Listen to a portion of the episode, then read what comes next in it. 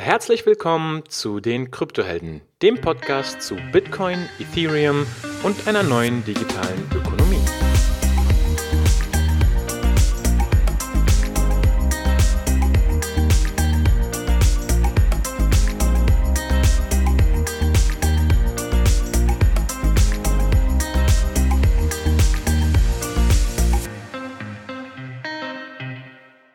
Hi Markus.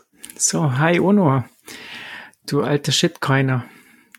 Ich bin. Bist schon mal das Erste. Das ist eine super. Also, machst du einen Strich?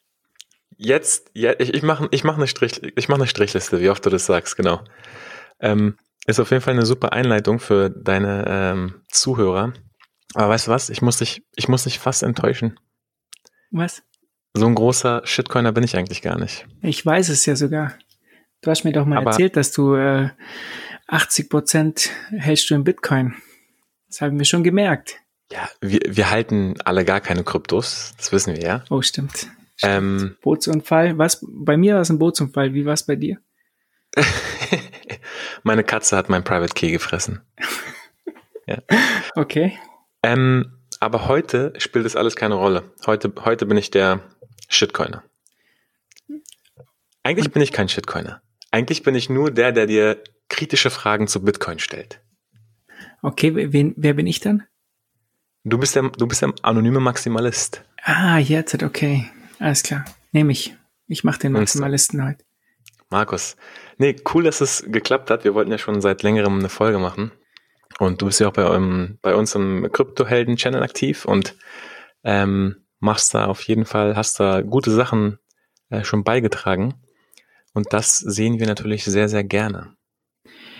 Ähm, ja, ich, ich finde den Channel auch sehr unaufgeregt im Vergleich zu vielen anderen Channels. Ich meine, das kennst war, du ja auch. Ich war erstaunt, muss ich sagen, als ich in einige andere Channel gegangen bin, wie, wie aggressiv es da zugeht. Aber ich glaube, das ist der Hung. Das ist seine unhektische Art. Der ist mega entspannt. Okay. Ähm, du, was ich eigentlich noch fragen wollte, Ono, wie es dir denn so geht. Denn ich habe da News gelesen, dass äh, PayPal jetzt äh, praktisch die Beziehung zu Pornhub auf, aufgehört haben. Ist das jetzt einnahmetechnisch? Kennst das du da ist welche? Die das ist jetzt schwierig geworden. Ähm, ich habe ja so mehrere Side-Projects. Und eins davon. aber, so. die, mit, mit, aber zum Glück kann ich ja mit, mich noch in Verge auszahlen lassen. Bei Pornhub, oder wie? Genau, da gab es ja, ja die Verge-Partnership. Äh, ich habe nicht alles mitbekommen. Etwas habe ich mitbekommen, aber nicht alles. Genau, aber ich muss aber aufpassen, dass ich zwischen Auszahlung und Auscashen nicht fifty-one percent attacked werde, weil da hat Verge so ein paar Probleme gehabt in der Vergangenheit. ähm, ich ich wollte noch was zu, ich wollte eigentlich noch was zu eurem Podcast sagen. Ich habe ja, ja ein paar Folgen schon angehört. Ihr hm. macht das echt klasse und ähm, wir haben ja auch im Bitcoin im Turm ähm, Folgen und wir machen das ja eigentlich eher so auf die ähm, faule Art, würde ich sagen. Wir laden uns einfach zu bestimmten Themen äh, Spezialisten ein und fragen die und dann lehnen wir uns zurück. Und ihr macht das eigentlich zu zweit, arbeitet ihr da wirklich ähm, euch durch bestimmte Themen durch und wir haben das nicht gemacht, weil das einfach zu viel Arbeit ist. Aber hier mal ein großes Lob von uns. Das macht ihr top. Vielen, das muss ich echt sagen. Da, vielen, vielen Dank. Also es ist wirklich viel Arbeit, weil du willst ja keinen Bullshit erzählen. Ähm, und die Themen, also ich habe bei der Konsensusfolge habe ich, glaube ich, vier Wochen irgendwie gebraucht.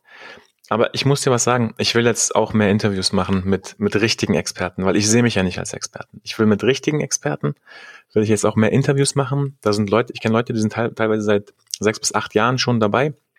Und die haben echt Ahnung auch von Kryptografie und so.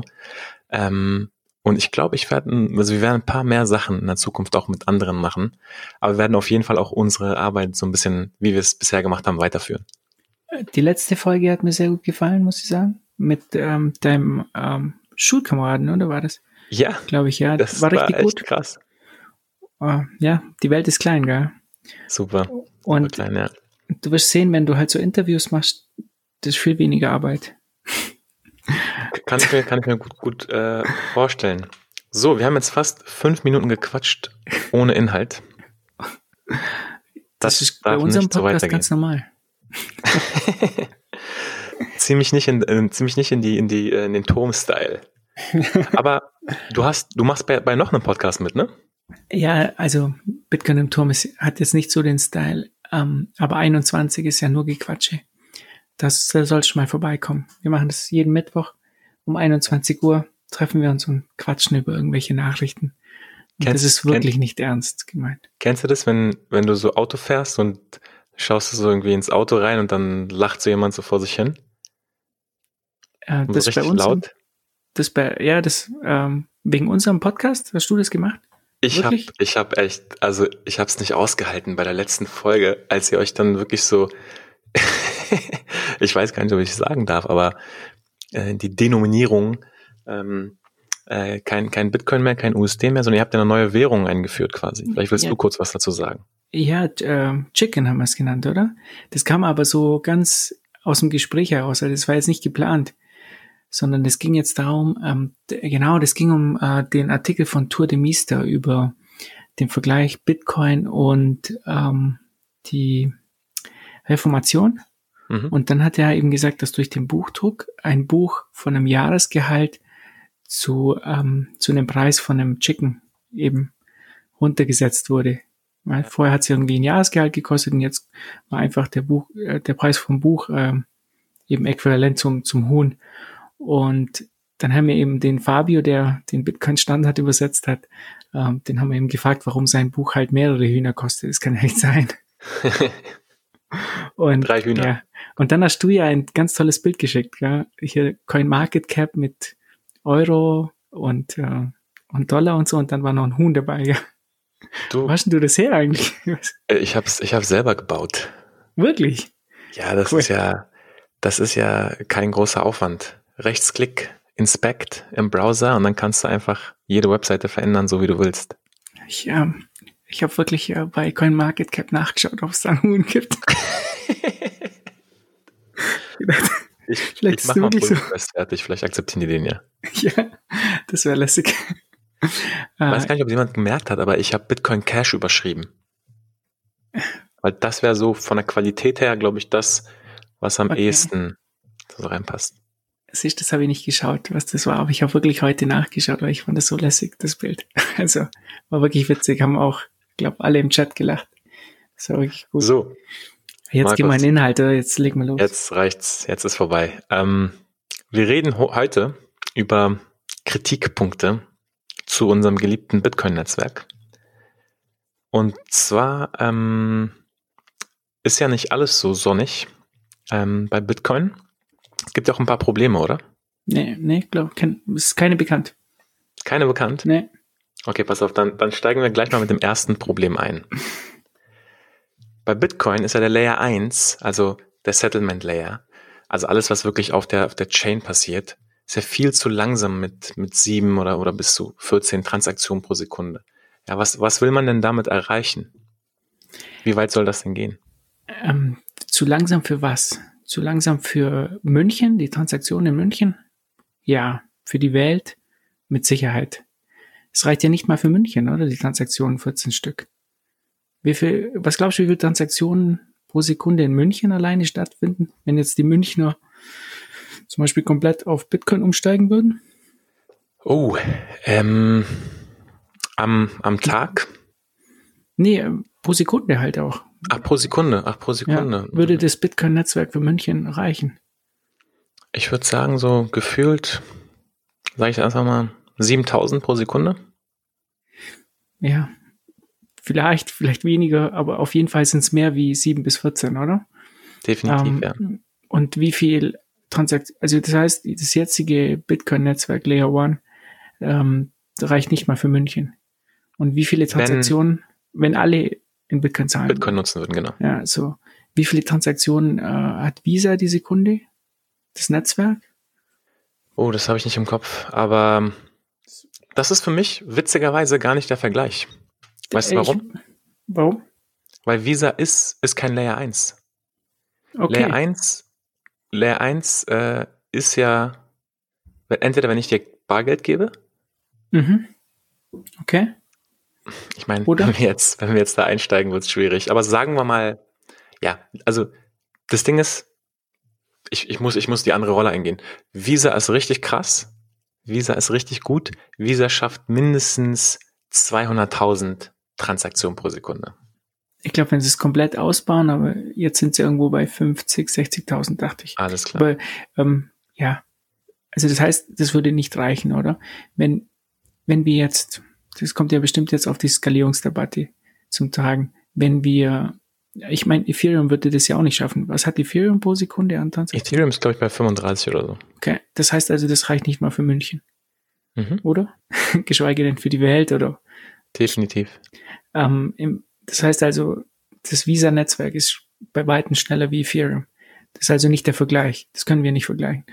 Und ähm, für mich ist hier auch das Problem, wenn, wenn wir On-Chain skalieren wollen, und das ist ja das Argument, wenn wir zwei, fünf, zehn äh, Megabyte alle zehn Minuten machen oder vielleicht sogar noch mehr, keine Ahnung. Mhm. Was machen die äh, Bitcoin-S V-Typen? Ähm, die machen ja Giga, Mega, ja, irgendwas Blogs, mhm. oder? Und du, ähm, ja. weißt du, was ich meine? Und ja. somit, das, das funktioniert ja nicht. Also am Layer One können wir nicht skalieren. Oder? Also du, du sagst, das geht auch gar nicht. Das, du willst im Layer eins, also Sharding oder sowas? Ähm, Sharding reicht doch auch nicht, oder? Also, wie, beschreib mal, wie Sharding das lösen könnte. Na, es gibt ja zwei Skalierungsansätze. Entweder du sagst halt Layer zwei, ne? Ja. Ähm, das wäre halt eine, quasi ein, ja, sowas wie Lightning oder halt ein, alles, was nicht auf dem Layer eins passiert. Oder Sharding sagt halt, anstelle, dass jeder alle Daten zu hundert Prozent kopieren muss, kopierst du vielleicht nur drei oder fünf Prozent der Daten. Aber dadurch, dass alle Nodes unterschiedliche Anteile dieser Daten ähm, kopieren, ist es quasi probabilistisch, dass die Daten trotzdem, also dass die Integrität der Daten trotzdem gegeben ist. Also lange Rede, kurzer Sinn. Müsstest weniger kopieren, könntest dadurch schneller arbeiten, gegebenenfalls. Okay, das ist ja jetzt ähm, so ein Ansatz, den Ethereum vielleicht verfolgt. Ich persönlich würde das nicht gut finden. Ich würde schon gern alle Daten in meiner Fullnode haben und die andere Skalierungsmöglichkeit versuchen. Ich meine, es gibt ja, also dieses, dieses ganze, die ganze Diskussion mit Layer One. Mhm. Ist ja so, es, es gibt ja auch in unserer Gesellschaft ähm, Layer. Das ist ja nicht nur so, dass es jetzt diese Diskussion Bitcoin und Ethereum äh, zum ersten Mal stattfindet. Es gibt ja bestimmte Dinge in unserer Gesellschaft, die, die wir als Base Layer eben äh, haben, zum Beispiel die Sprache. Oder eine Sprache ist ja eigentlich, Andreas Antonopoulos vergleicht ja Bitcoin immer mit einer Sprache. Die Sprache ist ja ein Base Layer, da ändert sich ja nicht so viel. Oder? Oder wenn wir jetzt ins Internet gehen, T C P I P ist ja, glaube ich, aus den siebzigern. Ja. Da hat sich ja auch nicht viel geändert in diesem. Bestimmt. Ja, aber dann auf den höheren Layern ähm, entstehen dann so Dinge wie Facebook und Twitter und was auch immer. Und mhm. das ist eben der Ansatz von Bitcoin, wo Bitcoin sagt, wir können auf dem Grundlayer nicht skalieren. Das ist sozusagen der Settlement Layer und da bauen wir drauf auf. Und ich da bin mir sicher, da kommen jetzt ja die nächsten Fragen zu den Skalierungsmöglichkeiten. Also zu dem, was du gerade gesagt hast, ähm, würde ich, glaube, das war Joel Monegro, sagen mit Fat Protocols, würde sagen, ja, okay, aber jetzt haben wir halt diese Fat Protocols, wo wir eben auch eben Werte hin und her schicken können. Insofern, also, oder um mal anders zu fragen, du gehst gar nicht davon aus, dass Bitcoin, weil selbst wenn es sich ver, verzehnfacht, wenn wir mit siebzig oder, oder hundert Transaktionen noch viel zu langsam. Das heißt, das ist für dich quasi gar nicht die Debatte, sondern du sagst, alles, was mit Skalierung zu tun hat und alles, was mit High Frequency zu tun hat, müsste außerhalb passieren. Der Layer eins bei Design ist sicher und langsam. Ist das dein Standpunkt? Genau. Und wir haben ja schon, wir haben ja schon verschiedene Layer. Wenn du äh, bei ähm, Steven Livera war letztens jemand zu Gast, hab schon wieder den Namen vergessen, und der war von Der war von der Sidechain Liquid, ne, vom Blockstream. Mhm. Und der hat eben gesagt, wir dürfen, der hat gesagt, es gibt ja noch ein Layer zwei sozusagen, die Exchanges. Die Exchanges sind ja nichts anderes wie ein zweiter Layer auf Bitcoin. Sind natürlich nicht mit Bitcoin gekoppelt, aber du schickst dann den Bitcoin an eine Exchange und jemand anderes schickt da Ethereum hin und dann speichern die das und erzeugen eine neue Datenbank und du kannst eben da ähm, interagieren und kaufen, verkaufen. Solltest du natürlich nicht machen, nicht traden, führt eh nur zu Verlusten, aber ja. Du könntest auf diesem auf diesem Layer, der halt nicht trustless ist, ja, wir wissen ja, was passiert, wenn, wenn man Sachen auf Exchanges liegen lässt, ja. Aber das ist ein zweiter Layer. Ich habe ein gutes Beispiel dafür. Ähm, wenn du von O K X auf OKCoin, was im Prinzip das gleiche ist, deine Kryptowährung schickst, sind die quasi instant da. Und teilweise hatten die es, glaube ich, auch mit Huobi. Und das ist ganz witzig, weil ich meine, on-chain würde das halt mindestens zehn, wenn du zwei Confirmations hast, zwanzig Minuten dauern. Und in diesem Inter-Exchange-Layer zwei ist das halt instant.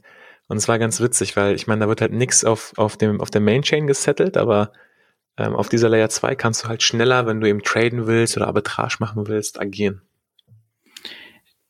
Ja, das ist ja das gleiche System, das jetzt Liquid verfolgt. Ja? Die wollen ja zwischen den...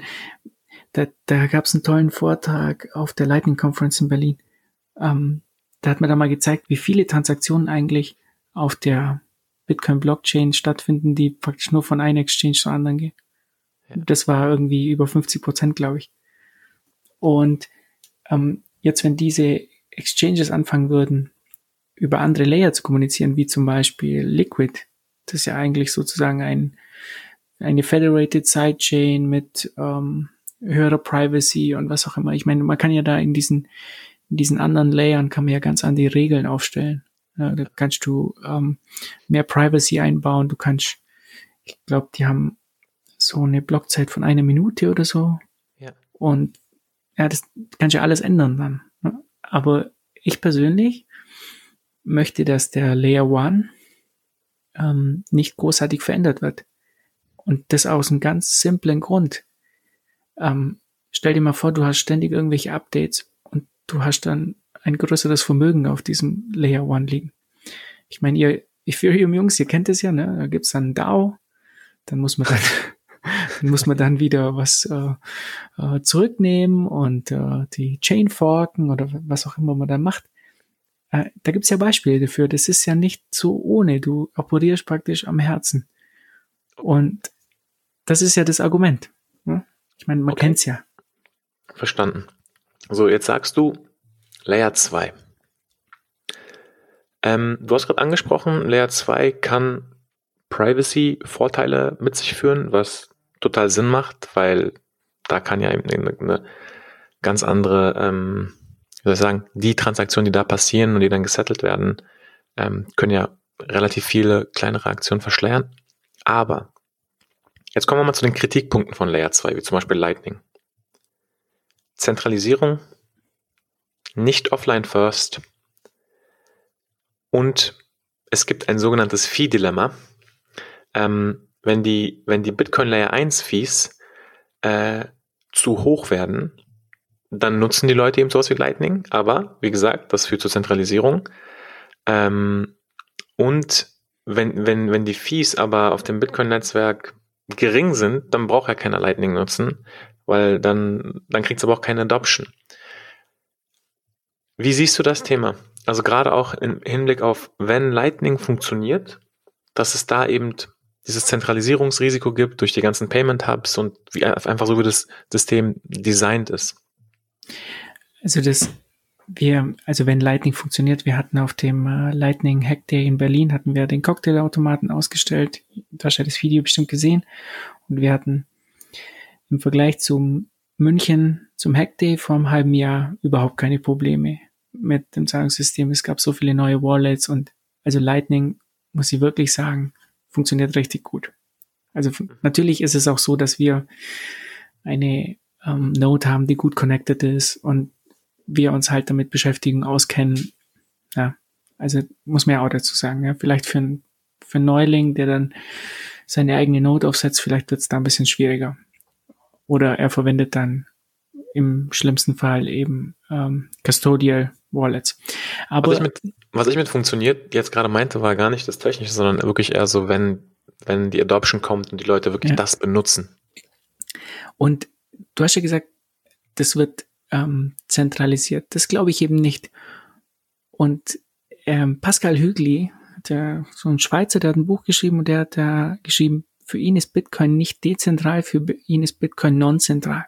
Es gibt ja keine Zentrale im Bitcoin. Es gibt ja kein, keinen großen Hub, wo du irgendwie da deine Coins durchleitest, sondern Bitcoin ist non-zentral. Und Lightning ist aber dezentral.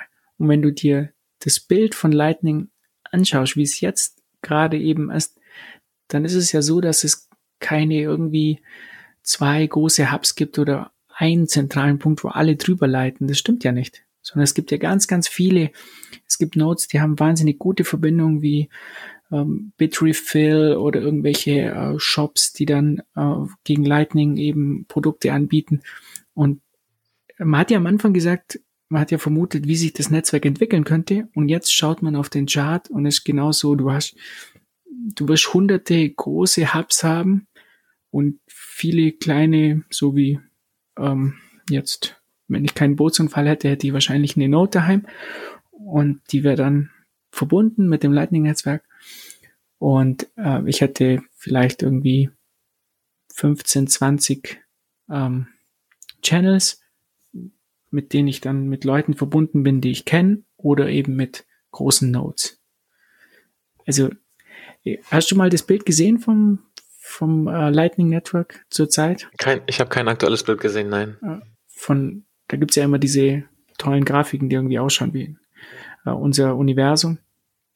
Da sieht man ganz deutlich, dass Lightning nicht zentral. Ja, also da kann man keine. Es ist ja auch so, da, dass ähm, dass es einfach viel zu einfach ist, eine Node aufzubauen und äh, eine Lightning Node laufen zu lassen. Das heißt also, ähm, warum sollte dann eine Zentralität entstehen? Na, pass auf, wenn ich jetzt irgendwo hingehe, wo ich vorher nicht war, mhm, und möchte Ähm, mit Lightning bezahlen, dann habe ich ja höchstwahrscheinlich keinen Kanal oder kein, kein Channel mit diesem Store. So, jetzt könnten, jetzt müssen wir entweder einen Kanal aufsetzen, was glaube ich nicht realistisch ist in, in der kurzen Zeit und äh, ja, wahrscheinlich auch keinen Sinn macht, wenn man ihn danach gleich wieder killt. Korrigiere mich, wenn ich falsch liege. Oder mhm. aber wir haben eben ein, eine Infrastruktur, ich glaube, Hops heißt es, ne? wo, wo dann eben durch verschiedene Sprünge ähm, ich trotzdem die Zahlung tätigen kann, die bei ihm ankommt und dann sind wir eben beide mit größeren Hubs verbunden und diese Hubs sind ja dann eben genau diese zentralen Punkte. Ja, das stimmt, ja. Also wir, bei unserem Cocktailautomaten waren die wenigsten mit unserer Node verbunden. Die meisten äh, sind dann über irgendwelche Hubs halt. Da waren ja Leute aus Australien, aus Silicon Valley, die waren ja nicht unbedingt mit uns verbunden. Mhm. Ähm, aber ich meine, wir sprechen ja von dezentral. Was ist dezentral? Ähm, das ist ja nicht irgendwie eins, es ist dezentral und null, es ist nicht. Ich meine, das, wann ist, wann ist Lightning-Netzwerk dezentral, wenn es irgendwie tausend große ähm, Nodes gibt oder äh, zehntausend oder reicht schon, wenn es hundert verschiedene gibt? Es kommt drauf an. Eben, und, und jetzt zurzeit in diesem Bild sieht man ja ganz deutlich, wie sich das Netzwerk entwickelt und dass es wirklich eher zu einem riesengroßen Spinnennetz wird, das keinen zentralen Punkt hat. Mhm. Und ähm, ich habe da gar keine Bedenken, muss ich sagen. Ich wüsste auch gar nicht, warum das Netzwerk ähm, zentralisiert werden sollte, ne? Weil es, es gibt ja das Incentive für ganz viele sozusagen diese großen Lightning-Nodes äh, aufzubauen. Und wenn nicht, es gibt ja ganz, ich verbinde mich ja auch ganz viel mit mit Leuten, die ich eben kenne. Ja. Weiß nicht, ob das richtig ist. Natürlich, das Channel-Management wird mit Sicherheit in Zukunft besser werden, dass man sich schon überlegt, mit wem man sich verbindet. Ja. Was ich, was ich, warum ich das unkritisch finde, muss ich sagen, ist, Lightning funktioniert ja eh nicht so gut für größere Summen. Also wenn du jetzt irgendwie zwanzigtausend Bitcoin über Lightning schickst, dann ist das vielleicht ja gar nicht, nicht so viel. Hm? Soll ja auch nicht, soll ja auch nicht funktionieren. Genau. Und, ja. und, und insofern, wenn man das für, für kleinere äh, Beträge nimmt, ich sag mal, dann ist das Zentralisierungsrisiko ja vielleicht auch nicht so, so schlimm. Du, Markus, mir ist gerade was eingefallen. Ist ein bisschen langweilig gerade. Mhm. Ich glaube, wir müssen die Fragen ein bisschen ändern. Okay, leg los. Okay, pass auf. Ich, ich reset jetzt nochmal. Ich stelle jetzt ein paar andere Fragen, okay? Also, einer der größten Kritikpunkte, ja, für Bitcoin. Warum Orange? What the fuck? Also, das ist eigentlich gar keine so schwere Frage. Orange Coin is good, number go up. Und ähm, wir wissen ja alle, ähm, Orange ist die beste Farbe von allen. Ja, das ist wissenschaftlich erwiesen. Ich glaube, da gibt es eine Studie aus Amerika. Mhm. Korrigiere mich, wenn ich falsch liege, aber da gibt es, glaube ich, eine Studie, die ganz klar sagt, Orange ist eigentlich die Farbe. Und deshalb natürlich Bitcoin. Ja, also, und das, das wusste Satoshi damals schon? Da, nee. Satoshi hat das ja nicht gemacht. Also hast du mal die Originalentwürfe von Satoshi gesehen? Die waren furchtbar. Klär mich auf. Also, es ist definitiv so, Satoshi Nakamoto war kein Grafikdesigner. Definitiv. Ich glaube, den, also einen Entwurf habe ich mal gesehen, da war so ein goldener Coin und da stand irgendwie B C drauf. Mhm. Furchtbar. Und da gab es einen, einen, einen anonymen ähm, ersten Bitcoin. Ich, ich weiß nicht genau, von wann das Logo ist, ob das zweitausendzehn oder elf. Weiß nicht genau, aber der hat sich ja eigentlich am Mastercard orientiert. Ne, dieses, dieses Logo, mhm. Kennst du die zwei Kreise von Mastercard? Ja, genau. Und äh, da hat er einen Kreis rausgenommen, hat eben das B so ein bisschen schräg reingepackt und der hat das Design gemacht. Also der sozusagen das Bitcoin-Logo, er stammt nicht von Satoshi Nakamoto. Gott sei Dank, das muss man ein, sagen. Das ist ein guter Hinweis. Du, sag mal, in Deutschland, wir übersetzen ja eigentlich alles, ne? Warum haben wir einen Bitcoin nicht übersetzt? Weil was, was ich immer so spannend fand oder was ich mich gefragt habe, ähm, ist mal ganz stumpf gedacht, Bit heißt ja sowas wie Biss und, und Coin heißt ja Münze. Hätte jetzt gedacht, dass wir in Deutschland sagen, das ist, das ist die Biss-Münze und dann denken auch alle gerade, ah, ka- kenne ich von Apple, kam bestimmt die Inspiration her von dem abgebissenen Apfel, so. Aber irgendwie scheinen wir gar kein Interesse daran zu haben, Ähm, da einen deutschen Begriff für zu finden. Ich glaube, ähm, mit Apple liegst du gar nicht so falsch. Also, soweit ich mich erinnern kann, ich habe hier das Buch von Steve Jobs. Er ist, glaube ich, zweitausendelf gestorben. Wann hat Satoshi Nakamoto seine letzte Nachricht geschrieben? Zufall? Hm, weiß nicht. Also, die letzte Nachricht von Satoshi Nakamoto kam zweitausendelf. Steve Jobs ist zweitausendelf gestorben. Hm. Könnte vielleicht. Steve Jobs ist Satoshi. Jobs ist Satoshi.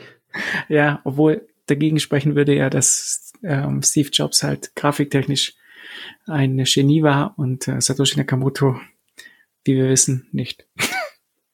Das, Von daher das, passt es wieder nicht zusammen. Das passt leider nicht. Aber es Wahrscheinlich wär, ist wär doch äh, Jörg Molten, oder? Wie heißt der?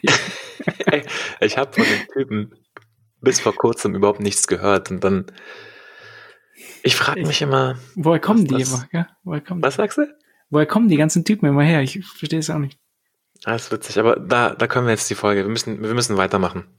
Aber jetzt, jetzt mal, sei mal ehrlich so. Bitcoin ist doch so ein, so ein massiver so M L M, Multilevel-Marketing-Scheme, oder? Und du, du bist jetzt nur excited, weil du nicht ganz unten in der Pyramide bist, wie, wie in deinem restlichen Leben überall, oder? Ähm, das Also so sehe ich das auch. Ich meine, so eine Pyramiden, so ein Pyramidensystem ist ja nicht grundsätzlich schlecht. Und du, weißt, du musst ja nur oben sein. Und unten sind ja die ganzen Shitcoiner. Also ich meine, ja, es sei denn, du hast das System entwickelt oder diesen diesen Scamcoin, ja, und für die Erzeuger läuft es ja dann nicht so schlecht. Also siehe Vitalik Buterin, ja, da kannst du mal Geld machen. Ich, ich dachte, du sagst jetzt Pay-Token. Du meinst von diesem Kiter aus äh, Österreich? Genau. Ja, wir sind schon, jetzt, jetzt sind wir böse, glaube ich. Jetzt wird's, nee, wir müssen aufhören. Jetzt, jetzt kommen okay. die Klagen rein. Jetzt, kommen, jetzt, glaub, die Klagen. Jetzt gehen wir wieder rewind. Jetzt machen wir wieder serious hier. Also, jetzt mal eine ernst gemeinte Frage. Ne? Ist das Mining, das Bitcoin-Mining zur Sicherung des Netzwerks, ist das nicht irgendwo Stromverschwendung? Also, wir haben so gewisse, ähm, ja, gewisse Metriken äh, im Raum. Der Carbon Footprint ist vergleichbar mit Dänemark. Die Power Consumption ist vergleichbar mit Österreich. Ähm, dann gibt's noch so eine E-Waste-Generation, die ist vergleichbar mit, mit Luxemburg. Ist das, ist das Mining nicht, nicht nachhaltig und eine ne Stromverschwendung? Wie siehst du das? Also, ich bin ja ein großer Fan der österreichischen Schule der Ökonomie und äh, das ist für mich, so ein Argument ist nicht nachvollziehbar. Allein schon, ähm, was ist Stromverschwendung? Ja? Es, sowas wie Stromverschwendung gibt es ja nicht. Äh, Weihnachtsbeleuchtung, ist das Stromverschwendung? Oder, sagen wir mal, R T L, Sat eins schauen. Das ist ja definitiv Stromverschwendung. Ja.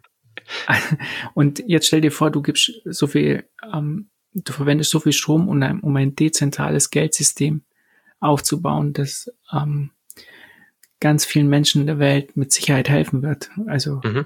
sagen wir nicht mal, vielleicht in Deutschland, wo dann viele meinen, der Euro wäre so toll, ähm, aber jetzt mit Sicherheit in Venezuela, Argentinien, in Afrika. Ja. Ist das Stromverschwendung? Schalten wir doch einfach die Weihnachtsbeleuchtung aus und lassen Bitcoin laufen. Das wäre okay für mich. Und auf jeden Fall R T L Sat eins und die restlichen Sender auch. Da, also und da sparen wir uns ganz viel. Mit der Strombeleuchtung wirst du zwar viele Kinder unglücklich machen. Markus. Ja, eben. Lass, lass mal, lass uns meine Tochter, die killt mich. Aber R T L Sat eins schalten wir ab. Und die anderen Sender auch. A R D, Z D F, alles. Und dann haben wir genug Strom für Bitcoin. Nee, jetzt, also ich meine das schon, wie ich, so wie ich sage. Ähm, aber grundsätzlich diese, erstmal diesen Carbon, äh, diesen Carbon Footprint. Mhm. Es lohnt sich ja eigentlich gar nicht, Bitcoin zu meinen mit äh, Kohlestrom oder Atomstrom. Das lohnt sich ja nicht. Wann lohnt sich das, wenn du, wenn du halt in China sitzt und du sehr gute Connections zur chinesischen Partei hast und eben diesen Strom umsonst bekommst, dafür gibst du denen etwas Bitcoins ab. Und in so einem kommunistischen Staat wie China funktioniert das ja super. Ja. Das ist ja zu, also zu Lasten aller anderen. Du, ich habe noch zwei Punkte dazu, zu dem Stromthema. Das eine ist, ähm, also zum einen, Strom ist ja nicht wirklich fungibel. Das heißt, wenn ich äh, Strom ähm, in irgendeiner abgelegenen Gegend in, äh, Island? in China produziere, dann kann ich das ja nicht quasi nach Deutschland holen. So einfach. Da würde ja unendlich viel Strom ähm, in den, in den Kabeln quasi vererden und verloren gehen. Das heißt, wenn man einfach geografisch bedingt äh, Möglichkeiten hat, durch Wind, Wasser, was auch immer, Sonne, Strom herzustellen und keinen unbedingt, keinen Nutzen direkt dort vor Ort hat, dann finde ich das zum Beispiel überhaupt nicht schlimm. Ähm, und das andere ist, wie gesagt, ich habe mich intensiv mit Mining beschäftigt und auch mit, mit Strompreisen in Deutschland. Wusstest du, dass es in Deutschland einige große Unternehmen gibt, die von der E E G-Umlage befreit sind? Also die E E G-Umlage ah, ähm, ist das, was den Strom quasi von drei Cent auf dreißig Cent bringt. So ungefähr. Weil ähm, vom ja Berg, gut. Auch in Deutschland, kommt der ungefähr so bei, bei drei, vier Cent raus. Also Aluminium, ich glaube, die Aluminiumhersteller sind ja davon befreit, oder? Also ich will jetzt auch gar kein Unternehmen nennen. Ich habe es ja auch gerade gar nicht im Kopf, aber ich fand das wieder einfach nur, ja, also... So, die Leute reden über Net Neutrality und es ist schwierig für neue Startups, aber wie soll denn jetzt ein neuer äh, äh, Hersteller, der, der vielleicht eine Fabrik bauen will, da mithalten, ne? Also es ist, es ist schwierig, das Thema. Aber ich, ich bin da auf jeden Fall bei dir. War, war ein easy sell. Der, der ähm, du musst dir nur mal die Miner in Island anschauen. Ich glaube, Island kann durch diese, die, die produzieren, glaube ich, fünfmal so viel Energie, wie sie brauchen. Mhm. Weißt du, ganz einfach über die Geothermie oder so. Das ist ja erneuerbare Energie, die kommt einfach aus dem Boden. Das heißt also, deshalb können ja solche Miner in Island sehr gut überleben. Es ist kalt, es ist nicht besonders warm, ist auch gut für die ähm, Hardware. Für die, für die Hardware. Und äh, der Strom ist sozusagen fast kostenlos verfügbar. Mhm. In China, glaube ich, läuft ganz viel mit Subventionen über die chinesische Partei. Das ist meine Vermutung. Mhm. Also, ich glaube nicht, dass es diesen großen Kohlestrom-Mining geben würde, wenn, wenn es eben nicht staatlich gefördert würde. Ja.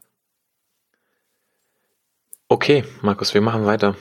Was sagst du zu den zentralisierten Machtverhältnissen aufgrund vor allem der Mining-Situation? Ich gehe mal, ich gebe mal, geh mal drei Perspektiven ein. Erstens, A S I C-Hersteller. Es gibt ja noch nicht sowas wie Open A S I Cs oder Open Hardware, sondern es gibt eben einige prominente Hersteller, wie zum Beispiel Bitmain oder ich glaube Canaan I P O'd jetzt bald. Dann eben der zweite Punkt, dass ich glaube siebzig Prozent der, der Mining-Farmen auch wirklich in China sind, geschätzt. Und der dritte Punkt, Zentralisierung der Machtverhältnisse durch unter anderem die Mining-Pools. Wie siehst du diesen Punkt der Zentralisierung in einem vermeintlich dezentralen Netzwerk? Ähm, ja, ich, ich sehe das auch kritisch, muss ich sagen. Also ich sehe keine Gefahr für Bitcoin, aber ich würde mir wünschen, dass es ähm, bei der Herstellung der A S I Cs dezentral abläuft. Und ich glaube, da gab es schon ein paar Nachrichten, dass es neue Hersteller gibt, die eben die Bitmain hier Konkurrenz machen.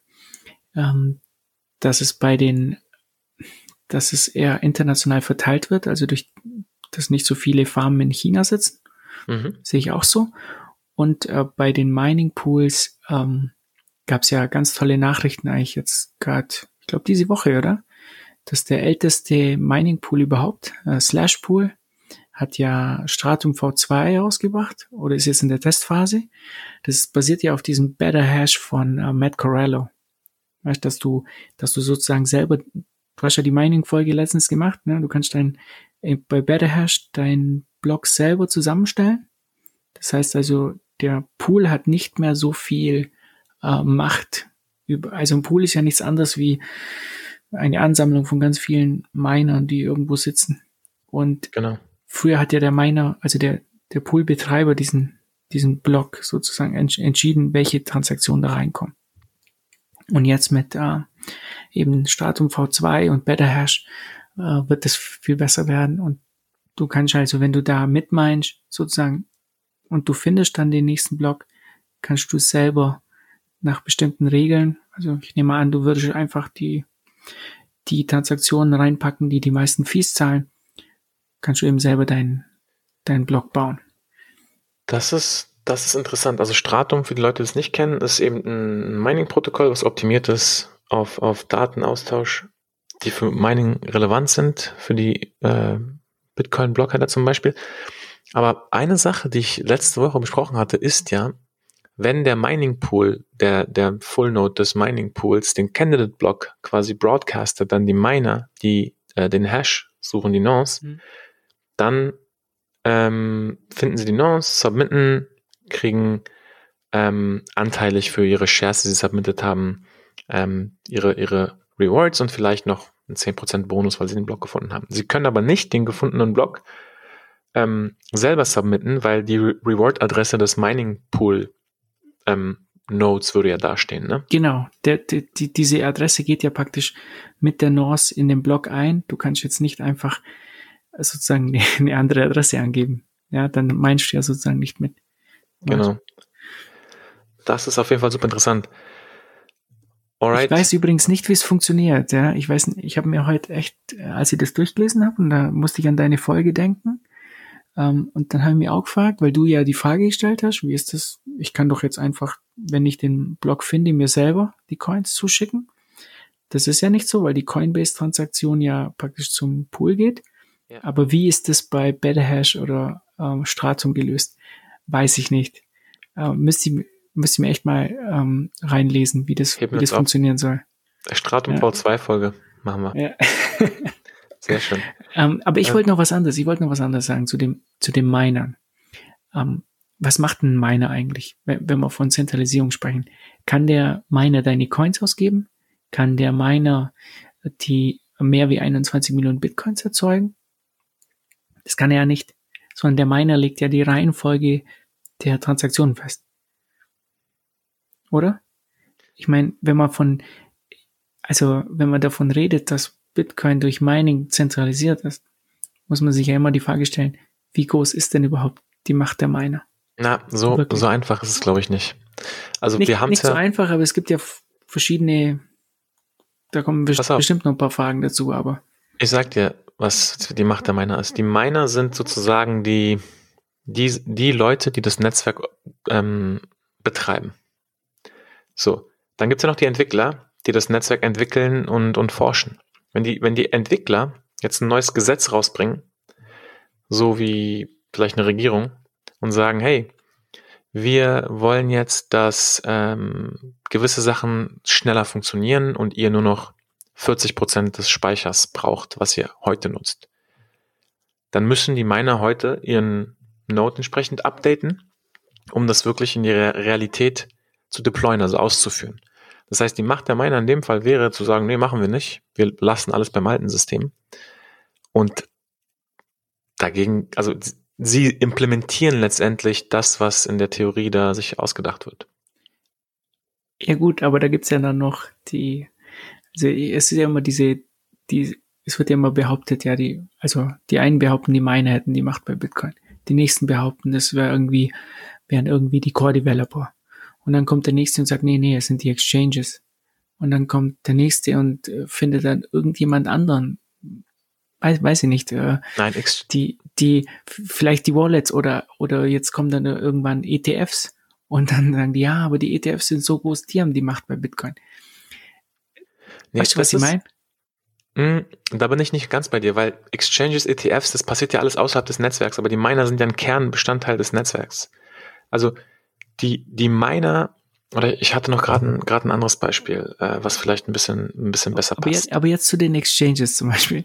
Nehmen wir mal an, die Miner ziehen da nicht mit und das Netzwerk forkt sich und die Core-Developer sagen, nee, also die ziehen da nicht mit und wir wir machen unser eigenes Ding oder wir updaten jetzt unsere Node. Ähm, Dann sind zum Beispiel die Exchanges, die dann sagen, wer kriegt äh, B T C-Symbol? Ja, also die haben dann, die haben dann auch eine gewaltige Macht. Ähm, ich sehe das, ich glaube, jeder äh, überschätzt teilweise die die Macht der verschiedenen ähm, äh, Teile im im Ökosystem und äh, je nachdem, wie man es drehen will.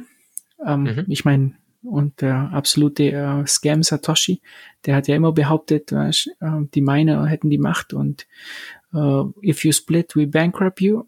Und dann kam der Split und erstmal hatte behauptet, es gibt keinen Split und wenn es einen gibt, dann macht er sie alle platt. Und dann kam der Split und nichts ist passiert. Na gut, die Miner hatten aber letztendlich die Macht, weil sie eben die, die Sicherheit hauptsächlich hinter Bitcoin gelassen haben. Also so, weil... Ich verstehe das, was du meinst mit dem Bitcoin-Symbol, das macht total Sinn, aber letztendlich das Allerwichtigste ist ja die Sicherheit des Netzwerks. Ohne die Sicherheit ist das Netzwerk ja nichts wert und die Miner sorgen eben dafür und wenn du dir die, wenn du dir die Sicherheit vom Bitcoin-Netzwerk anschaust im Vergleich zu ähm, Bitcoin Cash oder, oder Bitcoin oder B S V, dann ist das ja kein Vergleich. Also die Miner sind ja hinter Bitcoin. Schon, aber Ono, wieso greifen die Miner denn nicht die Minority-Chains an? Ich meine, die könnten ja, also Bitcoin hat ja, wie groß ist jetzt die ähm, Überlegenheit der Hashing Power im Vergleich zu Bitcoin Cash oder diesem anderen Shit Bitcoin? Ähm, weil sie rational agieren müssen die, innerhalb dieses Spiels. Ja, weil sie auch ein Incentive haben. Ne? Eben, und, die und, haben diesen und, Anreiz, ja. Ja, und dann, und dann wen wollen sie denn, wenn sie jetzt äh, eine äh, fifty-one percent Attacke ist, ja immer so nee, nee, das, das beliebte das Beispiel. Meine ich nicht. Ja, ich, ich weiß schon, was du meinst, aber ich, ich finde das ein Ökosystem und so einfach ist es eben nicht und ich, die Kritikpunkte höre ich immer wieder, also die, die da gibt's ja auch Leute, die sagen, die Core-Developer sind die Götter sozusagen und die entscheiden, was passiert. Ja? Wer hat jetzt recht? Also man muss immer, die müssen sich schon mal entscheiden, welche Zentralisierung findet denn statt oder wer. Was? Ja. Verstehst du, was ich meine? Ich, ich finde es, ich find's, muss ich auch sagen, schon erschreckend, wenn so neunzig Prozent der Hashrate auf einem Panel sitzt und du einfach weißt, dass die miteinander reden und sich kennen. Mhm. Und die und, haben und eben... Treffen. Sich bitte? eben treffen, gell? Und sich eben treffen auf irgendwelchen äh, Konferenzen und ja. Ich verstehe schon, was du meinst. Und das ist halt so ein Ding, also... Klar, die haben ja ein Interesse an Bitcoin. Die sind ja wahrscheinlich auch alle irgendwie Bitcoin-Whales und, und haben mehr da, daran und davon, das Netzwerk zu beschützen und weiter zu verdienen, mhm. anstelle es ähm, zu boykottieren oder, oder gar zu attackieren, wovor ich gar nicht ausgehen will. Ne? Aber das ist einfach so eine Dynamik, die finde ich, die finde ich nicht cool. Also ich, ich fände es halt wirklich besser, wenn, wenn das nicht so wäre. Wenn es, äh, du meinst, wenn es dezentraler wäre bei dem, beim Mining?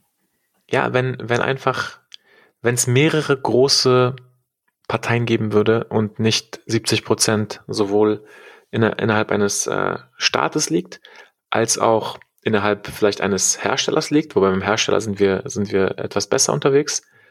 Ähm, ja, das, das, das sehe ich, genau. Also das sehe ich übrigens auch so. Und ich glaube, da wird sich äh, in den nächsten Jahren auch was tun. Und ich, ich glaube, ähm, softwaretechnisch, also jetzt, ich bin mir nicht immer sicher bei diesen Mining Pools, ob man jetzt genau weiß, wo die Miner liegen und da, also ich, ich meine, es gibt ja jetzt, ähm, ich glaube, in Texas wollen sie irgendwie Mining aufbauen, Blockstream baut sein eigenes Mining auf. Ja. Ich glaube, viele Länder werden anfangen zu minen, ob Venezuela oder Russland. Mhm. Ja. Glaube ich persönlich, dass die ähm, bald anfangen werden. Äh, eben Ru- Russland hat zum Beispiel äh, Energiequellen irgendwo im, in Sibirien, die du, wie du vorher schon sagtest, nicht nach Moskau so einfach transportieren kannst. Ja. Aber du könntest sehen, Bitcoins umwandeln und dann auf Exchanges verkaufen oder eben behalten. Also ich, da bin ich bei dir und ich glaube aber, dass es kein so großes Problem ist. Für Bitcoin. Okay. Und ich glaube, es wird besser. Haken wir ab. Wir müssen weitermachen. ähm, eines der Probleme unseres aktuellen Finanzsystems ist ja die äh, Schere zw- zwischen Arm und Reich. Mhm. Und es gibt unter anderem einen Koeffizienten, der immer wieder genannt wird. Das ist der Gini-Coefficient. Ähm, ja, kenne ich. Und nur um's mal, um mal zwei Extrembeispiele zu geben, wenn der, wenn der Gini-Coefficient auf null wäre, hieße das, dass alle perfekt gleich verteilt sind und gleich viel haben. Wenn der auf eins wäre, wäre das quasi sehr, sehr schlimm. Das, das hieße quasi, dass einer alles hat und alle anderen haben nichts oder fast nichts.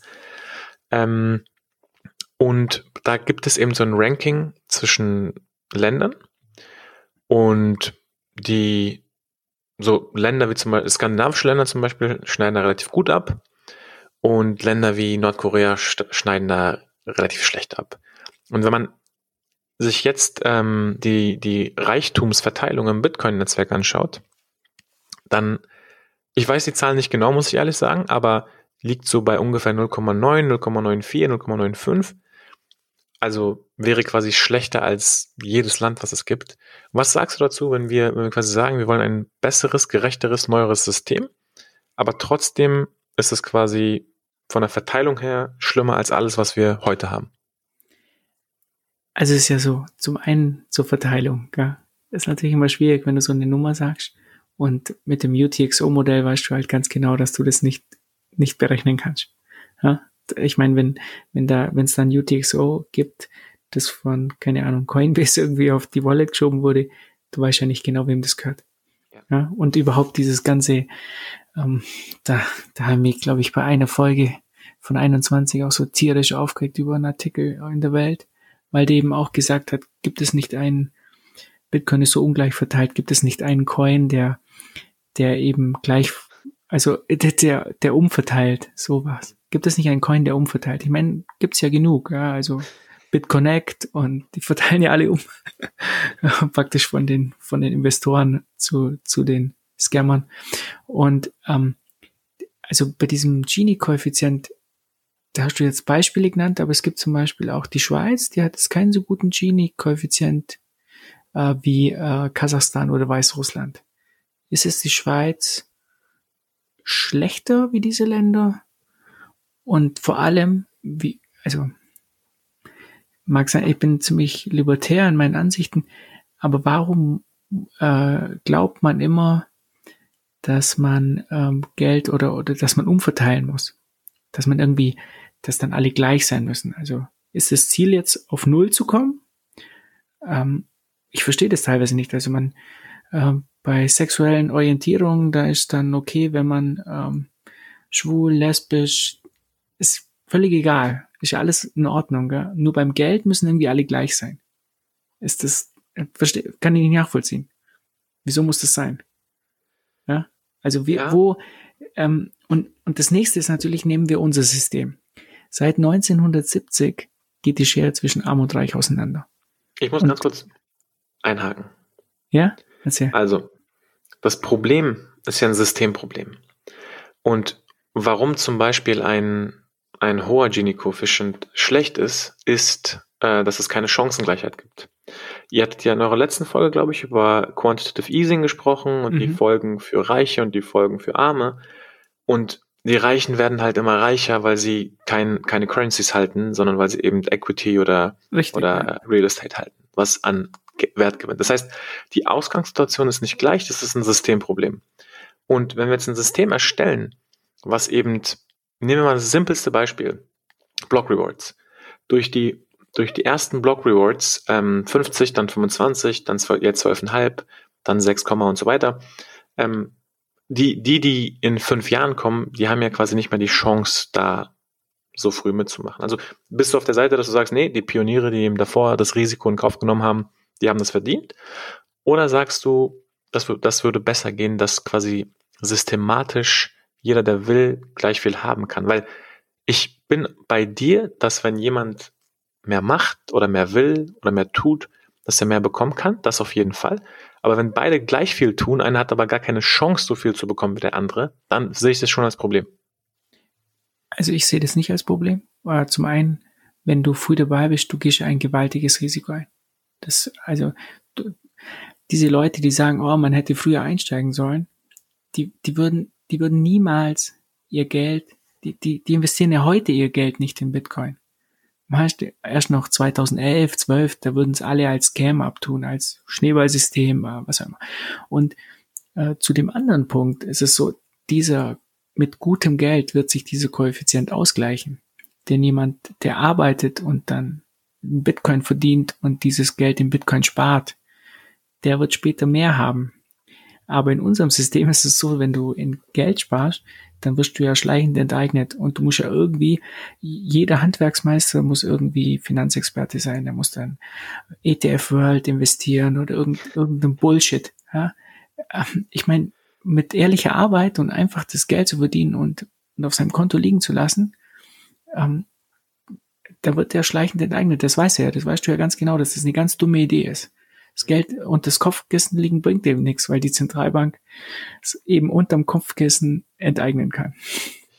Ja, so. Und in diesem Modell erstmal zweifle ich die, der, den Gini-Koeffizient für Bitcoin an, weil es einfach nicht, ich glaube, man kann es nicht ausrechnen. Ja. Aber, und, aber ganz ehrlich, ich glaube, wenn man ihn ausrechnen könnte, wäre er, er wäre auch hoch, auf jeden Fall, weil die, ähm, die, also zum Beispiel allein schon Satoshi Nakamoto hat geschätzt irgendwie eine Million Bitcoins, oder?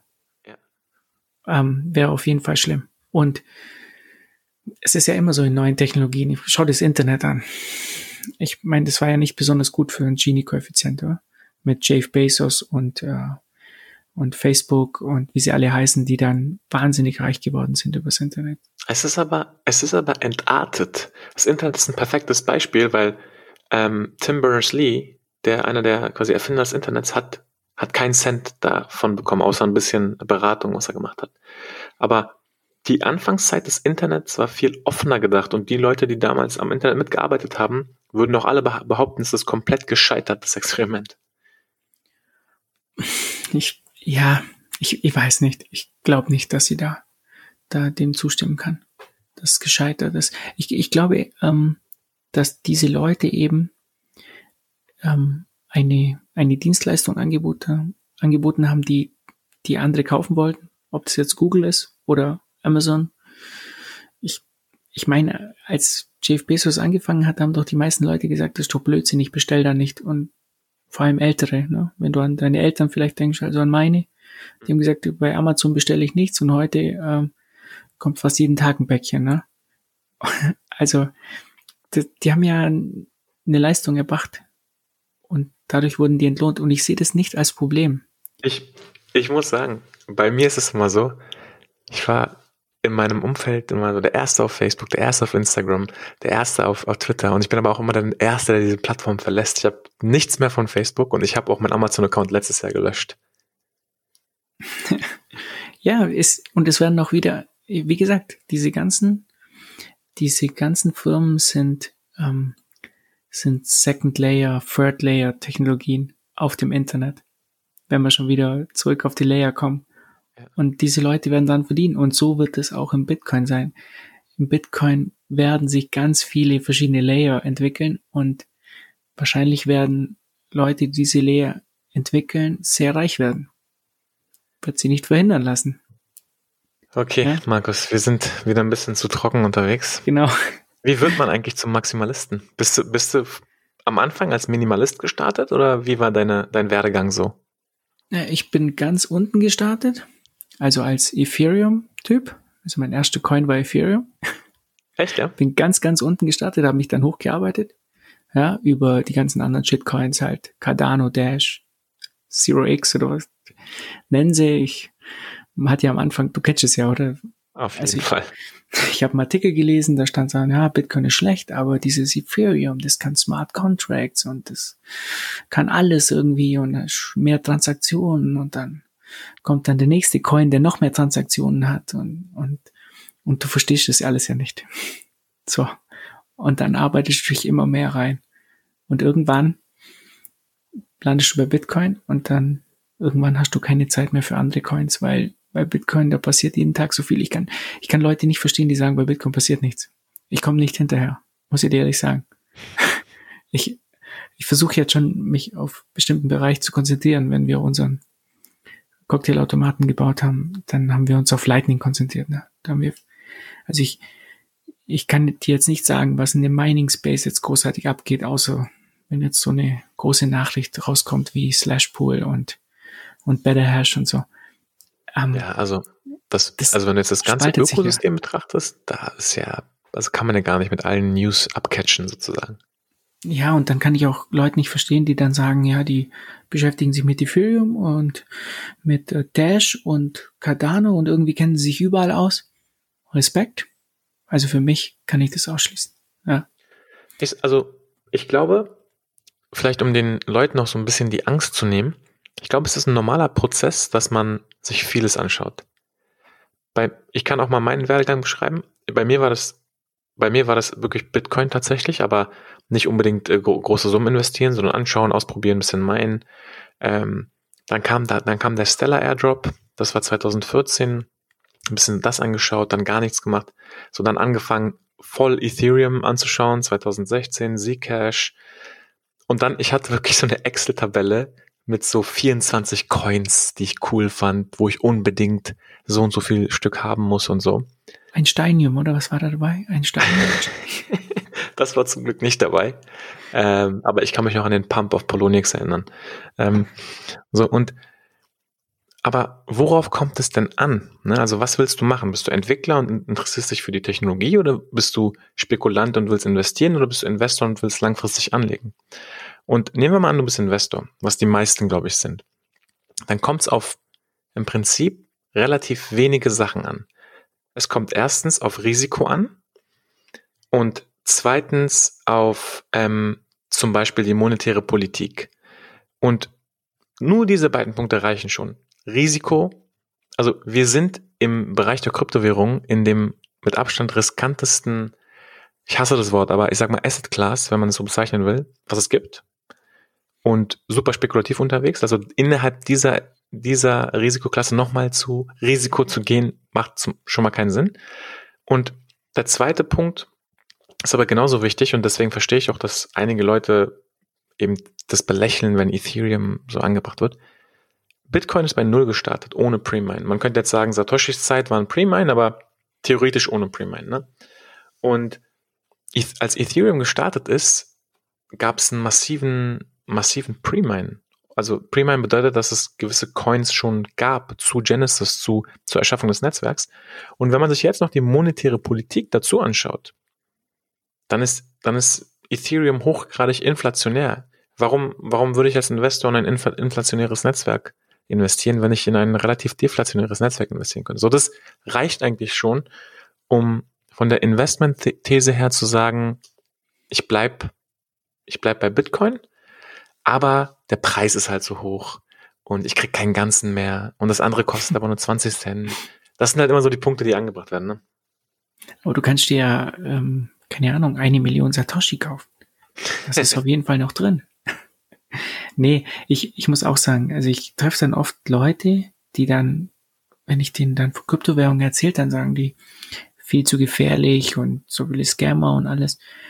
Und dann schauen die sich an und sagen, ja, ich habe es mir angeschaut, aber Bitcoin, da hat mir den Zug schon verpasst. Ich habe hm. da so einen Coin gefunden auf Platz achtundneunzig auf CoinMarketCap und und der ist Quantencomputer-resistant. Und das heißt also, die, das erste, die erste Reaktion ist viel zu gefährlich, kein Investment, Bullshit. Die zweite Reaktion ist, ich investiere in Coin X Y, weil ähm, bei Bitcoin kriegt man dann kein Lambo mehr oder so. Ja. Oder glauben sie jedenfalls. Und das ist dann immer so interessant für mich. Ich habe so. Einen der, der besten Tweets, ähm, die ich gesehen hatte. Ich weiß gar nicht mehr, wer das war. Also auf jeden Fall ein Bitcoin-O G, äh, so à la James Lobb. Ähm, der meinte so, don't invest in Bitcoin to get rich quick, but invest in Bitcoin to, im Sinne von ähm, protect your retirement. Also so nach dem Motto, mhm. damit du nicht enteignet wirst und vielleicht eine ordentliche Rente hast, okay, aber versuch jetzt nicht irgendwie schnell reich zu werden, denn das ist es, dafür ist es nicht gedacht. Nee, ich, ich glaube auch, wenn man, also für mich persönlich, du bist jetzt in diesem Bereich und dann merkst du erstmal, dass es nicht um schnell reich gehen geht. Es geht um Freiheit. Du, du, also ich habe mich vorher schon zwar mit der österreichischen Schule, also Mises, Hayek und und Rothbard so beschäftigt, aber ich habe bald gemerkt, dass jetzt viel auf einmal noch extremer wurde und ähm, in diesem Bereich merkst du auf einmal, dass, dass den meisten Menschen eben die österreichische Schule der Ökonomie ähm, schon was sagt. Das scheint der normalen Welt nicht so. Ne? Sie, die fangen oft an, sich mit Bitcoin zu beschäftigen und dann vielleicht über den Bitcoin-Standard von Saifedean al-Amus fangen sie an, sich mit Hayek und Mises zu beschäftigen oder Rothbard. Ja. Und dann merken sie erstmal, wie verkorkst unser System wirklich ist. Und wenn sie das dann merken, dann, dann ist es vorbei. Dann, dann sind sie im Rabbit Hole. Und dann das kommen stimmt. sie da nicht mehr raus. Sag mal, Bitcoin hat ja, hat ja lange Zeit kein Geschäftsmodell. Und bis es dann sozusagen die Hardforks für sich entdeckt hat. Also kann, jeder kann quasi auscashen, die hart geforkten Coins, ohne die originalen Bitcoin zu verkaufen. Da habe ich zwei Fragen. Erstens, wer, wer, wer kauft denn den geforkten Kram? Aber was noch viel wichtiger ist, ist, wie würde ich denn dem Finanzamt erklären, dass ich quasi durch eine Gabelung Geld bekommen habe? Also, du hast ja vollkommen recht. Bitcoin hat kein Geschäftsmodell. Das trifft hundertprozentig zu. Nur Shitcoins haben Geschäftsmodelle. Und Shitcoins haben irgendwelche, ähm, ähm, wie nennt man das, Foundations, die alles abwickeln oder so. Aber Bitcoin hat kein Geschäftsmodell. Und, und zu dem Finanzamt, ja, ich kann dazu nichts sagen. Also ich habe ja einen Bootsunfall gehabt, alle Coins sind weg. Von daher kann ich nur noch über Bitcoin berichten. Und ähm, ich bin da also auch vom Preis her relativ neutral. Ich habe ja nichts mehr zu gewinnen oder zu verlieren. Reicht das? Ich glaub's dir. Ja, mit dem Bootsunfall? Ja, absolut. Ich habe nur noch äh, Bitcoin S V übrig und die sind nichts wert. Aber, aber durch den Fork, oder? Hast du extra gekauft? Ich habe es extra gekauft, weil, äh, der, weil es gibt ja ganz große Bitcoin S V-Supporter in Deutschland, im Ulmer Raum und die kennen sich ja ganz gut aus und deshalb habe ich da investiert. Kein Investment-Advice. Hast du Hast du ein Unternehmen oder dich schon mal damit beschäftigt? Ob, ob ich ein Unternehmen habe? Ja, oder hast du mal irgendwie um, zu tun gehabt mit Steuerberatern und, und wie man so eine Bilanz aufbaut und so? Ähm, ja, kann sein. Ich habe mal eine Frage, wirklich eine ernst gemeinte Frage. Ja? Wenn ich jetzt meine Bilanz aufbaue, meine Unternehmensbilanz und ich habe jetzt sagen wir mal einen Bitcoin in meinem Unternehmen, weil ich das als Zahlungsmittel angenommen habe und jetzt haben Leute damit bezahlt. Wo packe ich denn das dann hin? Ist es dann ein immaterieller Vermögenswert oder ist es doch ein finanzieller Vermögenswert? Also, oder, oder packe ich das in, ins, quasi ins Anlagevermögen oder in Umlaufvermögen?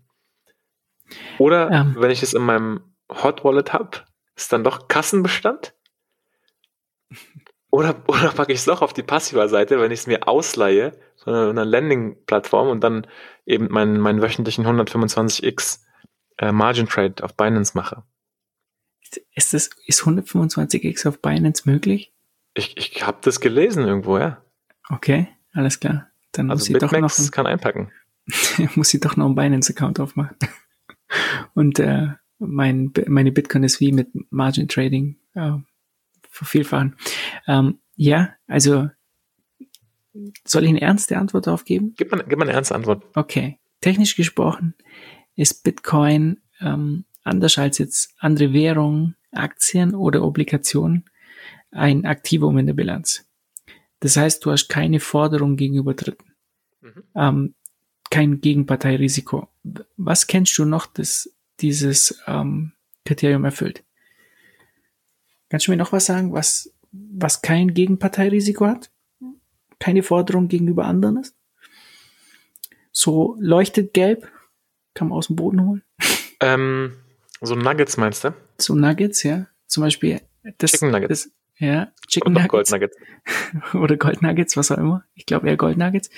Ähm, die Regierung in Russland und China, die decken sich ja zurzeit ganz stark mit Gold ein, weil sie ja, ich glaube, da kam heute auch eine Nachricht, dass Putin irgendwie ähm, gesagt hat, der Dollar ist am Ende, weil der war irgendwie die Weltwährung und jetzt versuchen sie mit dem Dollar irgendwie Druck auf andere Länder auszuüben. Und diese Regierung, die decken sich ja mit Gold ein, weil ihre sozusagen, wenn du dich mit Dollar eindeckst, dann hast du ja eine Forderung an die U S-Regierung. Ja? Gold hat eben diese Forderung nicht. Und ähm, dasselbe gilt für Bitcoin. Sag mal, du kennst dich doch in Geschichte aus, oder? Ein bisschen, ja. Sag mal, war, weißt du eigentlich, warum Nixon damals den Goldstandard äh, aufgehoben hat? Ja, der äh, Dollar war schon doppelt überzeichnet. Das heißt also, Nixon, die U S A haben es geschafft, doppelt so viele Dollar zu drucken, wie sie Gold in ihren ähm, in Fort Knox oder wo sie einmal lagern hatten. Und das haben natürlich die anderen Länder mitbekommen, unter anderem Frankreich. Genau. Und die haben angefangen, ihre äh, Dollars in die U S A zu schicken und haben gesagt, wir möchten bitte Gold dafür haben. Und Nixon hat dann in seiner berühmten Rede eben begründet, dass ähm, dass es eben ein Angriff auf die U S A sei und auf den Dollar von Spekulanten. Kennen wir ja alles, die diese üblichen, das sind immer die bösen Spekulanten und so, wir haben nichts falsch gemacht. Und das war klar, es ist immer mehr Gold, hat die U S A verlassen und das, das konnten die nicht mehr länger mit ansehen. Ne? Es war klar, dass das irgendwann zusammenbricht. Und dann hat er eben diesen Goldstandard aufgehoben. Wie viel hat damals... Ähm, Also eine Unze hat damals wie viel Dollar gekostet? Und nur? Weißt du das auch? Nein, das weiß ich definitiv nicht. fünfunddreißig. Das war also ein fester Wechselkurs. fünfunddreißig. Du hast für fünfunddreißig Dollar hast du eine Unze bekommen. Mhm. Und das sind heute, äh, wo ist der Kurs heute? eintausendfünfhundert oder so? Mhm. Irgendwie sowas, ja. Also das heißt, damals ist natürlich der Goldpreis gestiegen. Und ähm, beziehungsweise der, der Dollarpreis gesunken, je nachdem, wie man es nimmt. Ja, wie man es nimmt, gell. Und dasselbe ist natürlich für die Aktienmärkte passiert und Immobilienpreise und alles hat ganz stark angezogen. Du, Ein ich, perfektes Konjunkturprogramm für Reiche. Ich, ich muss sagen, Geschichte in, also seitdem ich Bitcoin begegnet bin, egal was ich in der Geschichte lese und Wenn, wenn irgendwann so ein Punkt, so Geld, Barter, Finanzsystem kommt, es, es, es kam noch nicht vor, dass in diesem Zusammenhang Bitcoin keinen Sinn gemacht hat, sondern es war immer nur eine Bestätigung für, okay, das macht alles total Sinn, wir brauchen, wir brauchen genau das. Du, du bist ein großer Fan von Ray Dalio, habe ich letztens gesehen. Du hast ja sein Ray Buch Dalio. gelesen, oder? Ja, ja. ja. Ähm, und jetzt meine Frage an dich, mit was hat Ray Dalio sein Geld verdient? Also unter anderem ähm, mit, mit, äh, mit einem Short in der letzten Finanzkrise. Gut, das, also das war nur ein, einer seiner Transaktionen, er war ja vorher schon reich. Mhm. Aber mit was er wirklich sein Geld verdient hat, war, dass er verstanden hat, wie das System funktioniert. Wenn du dir sein Video auf YouTube anschaust, uh, how the economy, uh, how the economy machine functions or so, jetzt kriege ich es nicht hin, ja. ähm, dann siehst du mal ganz deutlich, dass er verstanden hat, was Kredit und Geld in unserem System eben machen. Ja. Und Und damit hat er sein Geld verdient, weil er verstanden hat, wie das Geldsystem funktioniert. Zwar ist er am Anfang, schreibt er auch ganz klar, auf die Schnauze gefallen, weil er auch speziell um diesen Nixon-Schock herum hatte das nicht ganz verstanden, was denn passiert, weil vorher war er praktisch in einer Welt, wo, wo es sozusagen ähm, eine feste Koppelung zu Gold gab und ne, du nicht einfach so viel Geld drucken konntest. Und wenn du das gemacht hast, hat, waren die Probleme dann, sind dann schnell aufgetaucht. Ähm, und damit hat er sein Geld verdient. Und ich glaube, wenn du erstmal verstehst, wie die ganze Sache funktioniert, dann dann dann fällt's investieren auch viel leichter. Das stimmt.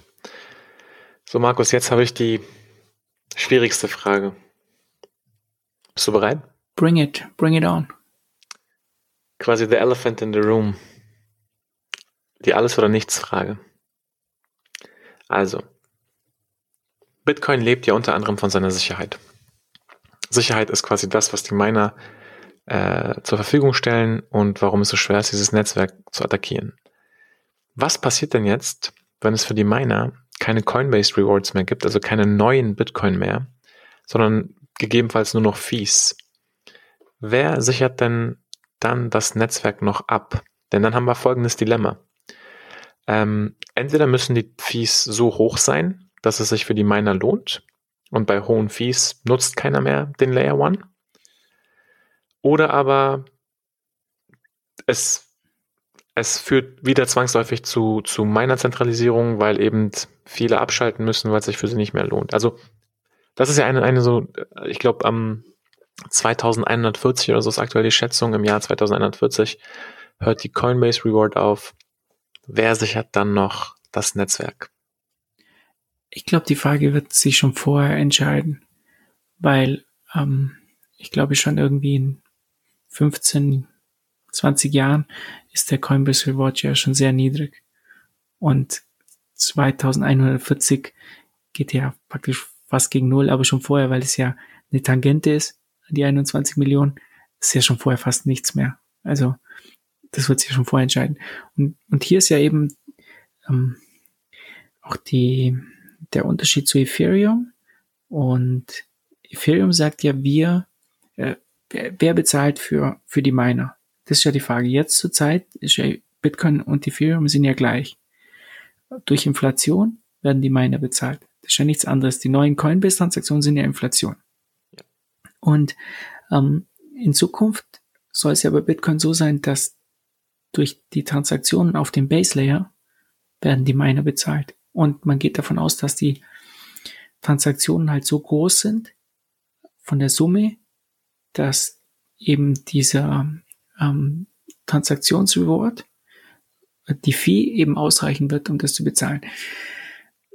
Jetzt ist natürlich die grundsätzliche Frage, soll nur der, der Transaktionen macht, die für die Netzwerksicherheit bezahlen, oder wie es Ethereum macht, ähm, durch die Inflation bezahlen ja alle, egal ob du eine Transaktion machst oder nicht, bezahlen alle für die für die Sicherheit des Netzwerks.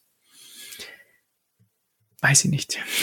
Kann man unterschiedliche Meinung sein. Ich persönlich glaube, dass es funktionieren wird, dass ähm, dadurch, dass eben die ähm, die Blöcke nicht so hoch sind bei Bitcoin und ich davon ausgehe, dass dass über die verschiedenen Layer ähm, Bitcoin weiter wachsen wird, werden die Transaktionsfees hoch sein und dadurch das Netzwerk bezahlen. Okay, pass auf, ich rechne mal ganz kurz das aus, ja? Wir haben alle zehn Minuten einen Block, wir haben sechs Blöcke in einer Stunde und wir haben vierundzwanzig Stunden an einem Tag und wir haben aktuell zwölf Komma fünf Bitcoin pro Block. Das heißt, wir haben aktuell achtzehntausend Bitcoin, wenn ich mich nicht, nicht, nicht äh, verrechnet habe, die am Tag generiert werden. Ich hoffe, ich hoffe, du hast richtig gerechnet, denn ich werde es, werde es nicht nachrechnen jetzt. Aber kann schon sein, dass es richtig ist. Ja. Nur, wenn wir jetzt mal von einem ganz simplen, ich weiß gar nicht, wo der Bitcoin gerade steht, neuntausend Dollar oder so? Ja, so. Ich glaube, etwas tiefer, glaube ich. Okay, ich rechne mit neuntausend Dollar, um es simpel zu halten. Okay, das sind hundertzweiundsechzig Millionen Dollar, aber spielt ja keine Rolle.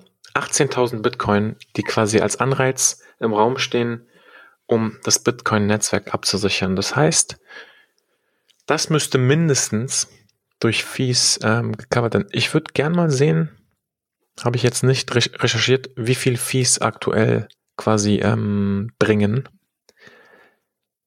Also es, ich ist nicht nehme viel, an, dass es viel Vergleich. weniger ist. Ja, viel weniger. Ist ja, Manpool ist ja manchmal Vollgarde oder ähm, es kommt immer drauf an, äh, ob jetzt gerade Bitmax äh, den Manpool vollmüllt. Ja. Ich glaube, das machen sie einmal am Tag oder so. Ähm, aber ansonsten, wenn du, ich glaube, ich habe heute eine Transaktion, eine Transaktion durchgeführt und ich habe vierhundert Satoshis bezahlt oder so. Lass mich mal nachschauen. Also war, war, der, ja war der Bootsunfall doch eine Lüge, oder? Ach, scheiße, der Bootsunfall. Ich, ich habe natürlich unglaublich in der Sendung verrate ich mir schon jetzt. Ähm, lass mich mal kurz nachschauen. Auf dem Testnet, oder? Auf, auf dem Testnet, Testnet. Auf dem, danke, danke, Ono. Gibt's da, gibt's da Revo, gibt's da Fees auf dem Testnet? Na, Litecoin ist ja das Testnet. Ach, Litecoin. Ähm, ja, zu, zu deiner Frage, ich, hier ist ja eh die Frage, ähm, ist das Bitcoin-Netzwerk jetzt vielleicht sogar zu sicher oder was, wie viel, ähm, ähm, wie groß muss die Hashrate sein, damit Bitcoin sicher ist? Ich persönlich, da kannst du eine eigene Sendung dazu machen. Äh, es ist eine echt schwierige Frage. Also ich, für mich, ich bin mir da auch noch nicht ganz sicher und ich Ich weiß auch nicht, ob andere sich sicher sind. Ja. Also ich glaube, ich glaube, das ist tatsächlich eine der entscheidenden Fragen, die geklärt werden müssen, die keiner so wirklich heute klären kann, vielleicht auch nicht heute klären muss. Ähm, aber das Dilemma ist halt, dass es so eine, man sagt immer im Englischen Death Spiral. Also es gibt so eine, so eine Spirale, so eine Abwärtsspirale, dass wenn jetzt wirklich die Sicherheit des Netzwerkes durch das Verschwinden von Minern signifikant sinkt, dann kann zwar immer noch die Historie nicht verändert werden, was ja das Schöne am Proof of Work ist, aber dann ist halt zu dem gegebenen Zeitpunkt gegebenenfalls das Netzwerk nicht mehr so sicher und das, also für mich ist halt Bitcoin der sicherste Ledger, so das ist für mich die Killer-App und ich will weder Kaffee kaufen noch irgendwas anderes machen. Ich will Sicherheit. Ich will, ich will was da reinpacken und ich will wissen, dass da, dass es sicher da drin ist. Ähm, und ja, der Anreiz ist halt aktuell die Coinbase Reward und das ist halt eine der großen Fragen, was passiert. Hier ist meine Vermutung. Also ich, ich glaube, durch die, ähm, wenn der Coinbase Rewards, also wenn der Coinbase Reward sinkt und das tut es bei anderen Chains aus wie Litecoin und so. Ja, für die wird es ein großes Problem. Für Bitcoin als ähm, der Coin, der sich meiner Meinung nach durchsetzen wird, wird das kein Problem werden, sondern für die anderen. Mhm. Das ist meine, also wie gesagt, Glaskugel habe ich nicht. Und ähm, also, wie gesagt, das, das ist eine Frage für, vielleicht lachen wir drüber in acht Jahren oder mein, der, der Space bewegt sich ja so schnell, ähm, da über die Zukunft nachzudenken. Puh. Schwierig, also so weit nach vorne zu schauen. Ich, ich habe immer, immer das Gefühl, ein Bitcoin ist ein Jahr in, im wirklichen Leben, ist im Bitcoin sind irgendwie fünf oder sechs Jahre. Äh. Und das heißt also, das ist ein ganzes Leben. Aber ich habe jetzt kurz nachgeschaut, Uno. Ich habe heute zwei Komma null drei Satz pro äh, Byte bezahlt. Also vierhundertsechzehn Satoshis als Fee für die Transaktion. Das geht. Für die sieben Bitcoins, die ich verschickt habe. Nein. Sag mal, du hast ähm, du hast Ethereum so ein bisschen gebasht. Aber, ähm, nein, nein, würde ich noch nie machen. Aber es gibt ja auch Nachteile des U T X O-Modells, beziehungsweise der Grund, warum Vitalik offiziell an Ethereum unter anderem angefangen hat zu arbeiten, ist ja, da Bitcoin aufgrund des U T X O-Modells sehr, sehr schwierig war zu programmieren. Dazu hatten wir eine Folge gemacht, äh, übrigens, mhm. U T X O versus Account Model. Habe ähm, ich leider nicht gehört. Hör mir an. Also, lange Rede, kurzer Sinn. Beim Programmieren ähm, gibt es äh, ja, verschiedene ähm, Attribute, die man, für die man gegebenenfalls optimiert oder, oder designt. Ähm, und Ethereum sagt halt, wir wollten eben globalen State, der bei U T X O schwierig ist, da der, dieser nirgendwo steht. Man kann eben nur aufgrund der, des äh, U T X O-Sets ähm, das berechnen. Das ist quasi immer ein extra Rechenschritt, was das Wallet für mhm. uns übernimmt. Und die Maschine ist nicht Turing-complete und so weiter. Darauf will ich gar nicht eingehen. Aber was sagst du denn, wenn, wenn das quasi programmierbares Geld sein soll, das aber Bitcoin beschränkt ist in der Programmierbarkeit? Ja, also ich, ich sehe das ja aus. Ich meine, Vitalik ist ein wahnsinnig intelligenter Mensch und seine Artikel auf äh, im Bitcoin Magazine damals, die Artikel geschrieben, sind ja alle fantastisch. Muss man ja ganz klar sagen. Vitalik ist ein Brain. Ähm, aber so si- sind ja auch andere Leute wie Gregory Maxwell und die haben eben eine andere Meinung dazu.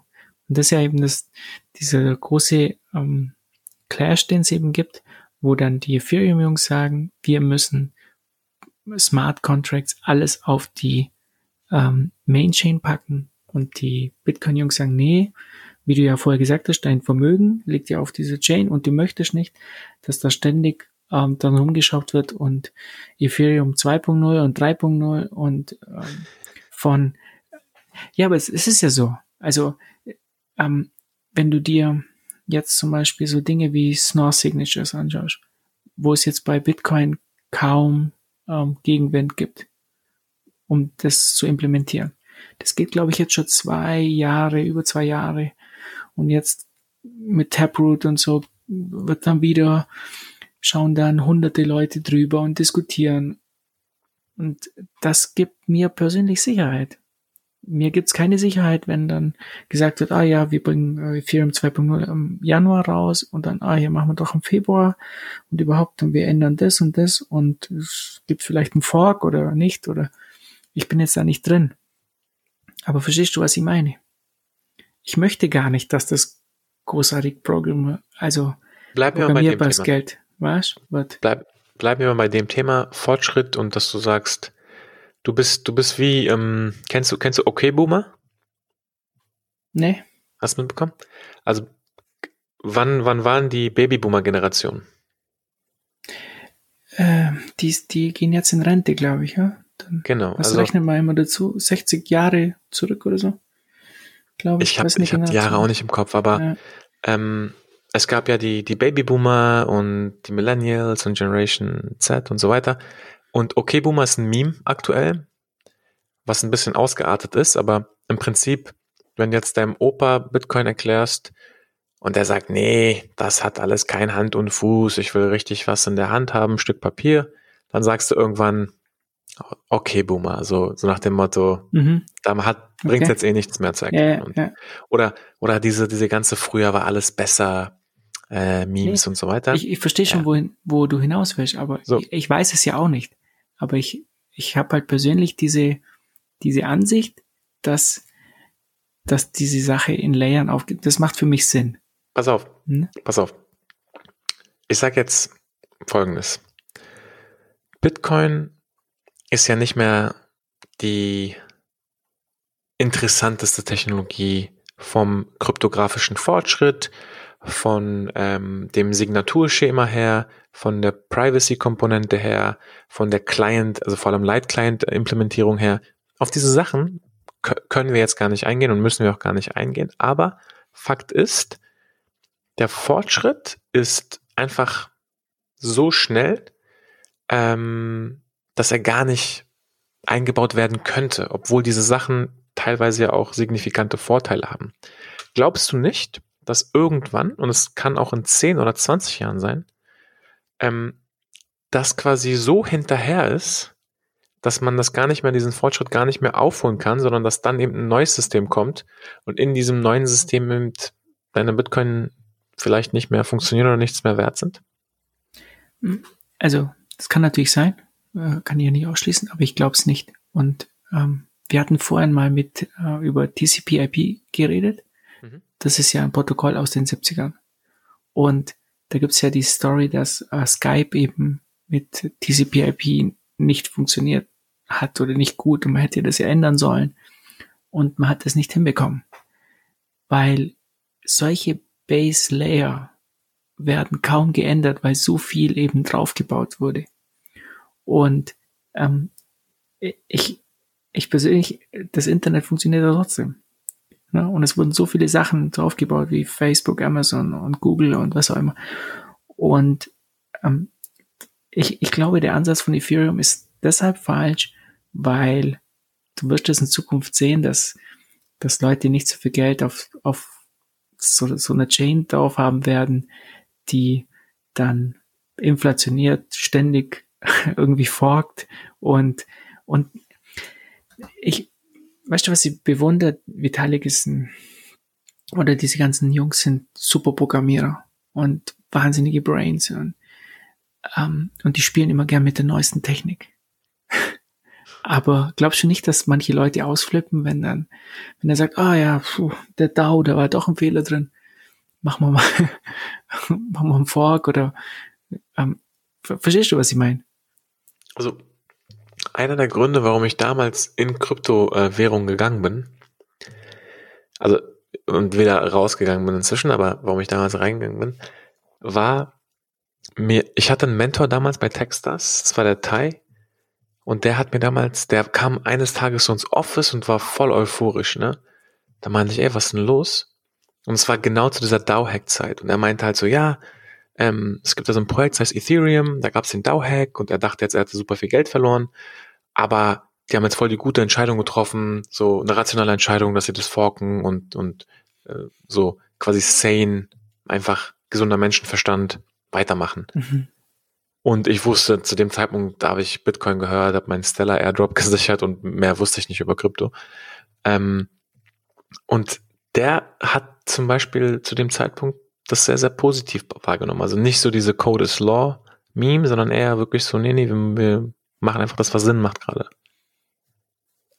Ja, ich, ich kann das nicht positiv aufnehmen. Ähm, einfach aus dem, ähm, einfach aus diesem, wo, woher kommt denn Bitcoin? Ich meine, ich habe schon wieder letztens einen Artikel gelesen, glaube ich, hm, weiß nicht, in der Welt oder irgendwo, da hat es dann geheißen, ah, Bitcoin ist entstanden wegen der Finanzkrise. Das stimmt ja nicht. Bitcoin hat seinen Ursprung in der Cypherpunk-Bewegung. Absolut, und, ja. Und, und da geht es eben darum, um Freiheit und, und ein dezentrales System aufzubauen. Und für mich hört sich das nicht besonders dezentral an, wenn sich äh, Vitalik mit äh, ein paar Leuten zusammensetzt und sagt, ey, mach mal hier, ähm, ähm, wie, wie, wie hat er es genannt, dein Freund, also ähm, Common Sense und ähm, was wäre dann das Nächste? Was wären dann die Folge daraus? Wenn dann die U S A kommt und sagt, da gab es eine Transaktion auf der Ethereum-Chain für den Iran, äh, mach das doch bitte rückgängig. Und das dann, ist ein guter Punkt. Da, und dann kannst du ja dann auch einfach Swift-System benutzen. Ist auch inflationär, ist auch äh, zentral. Weißt du, was ich meine? Vielleicht übertreibe ich damit, vielleicht.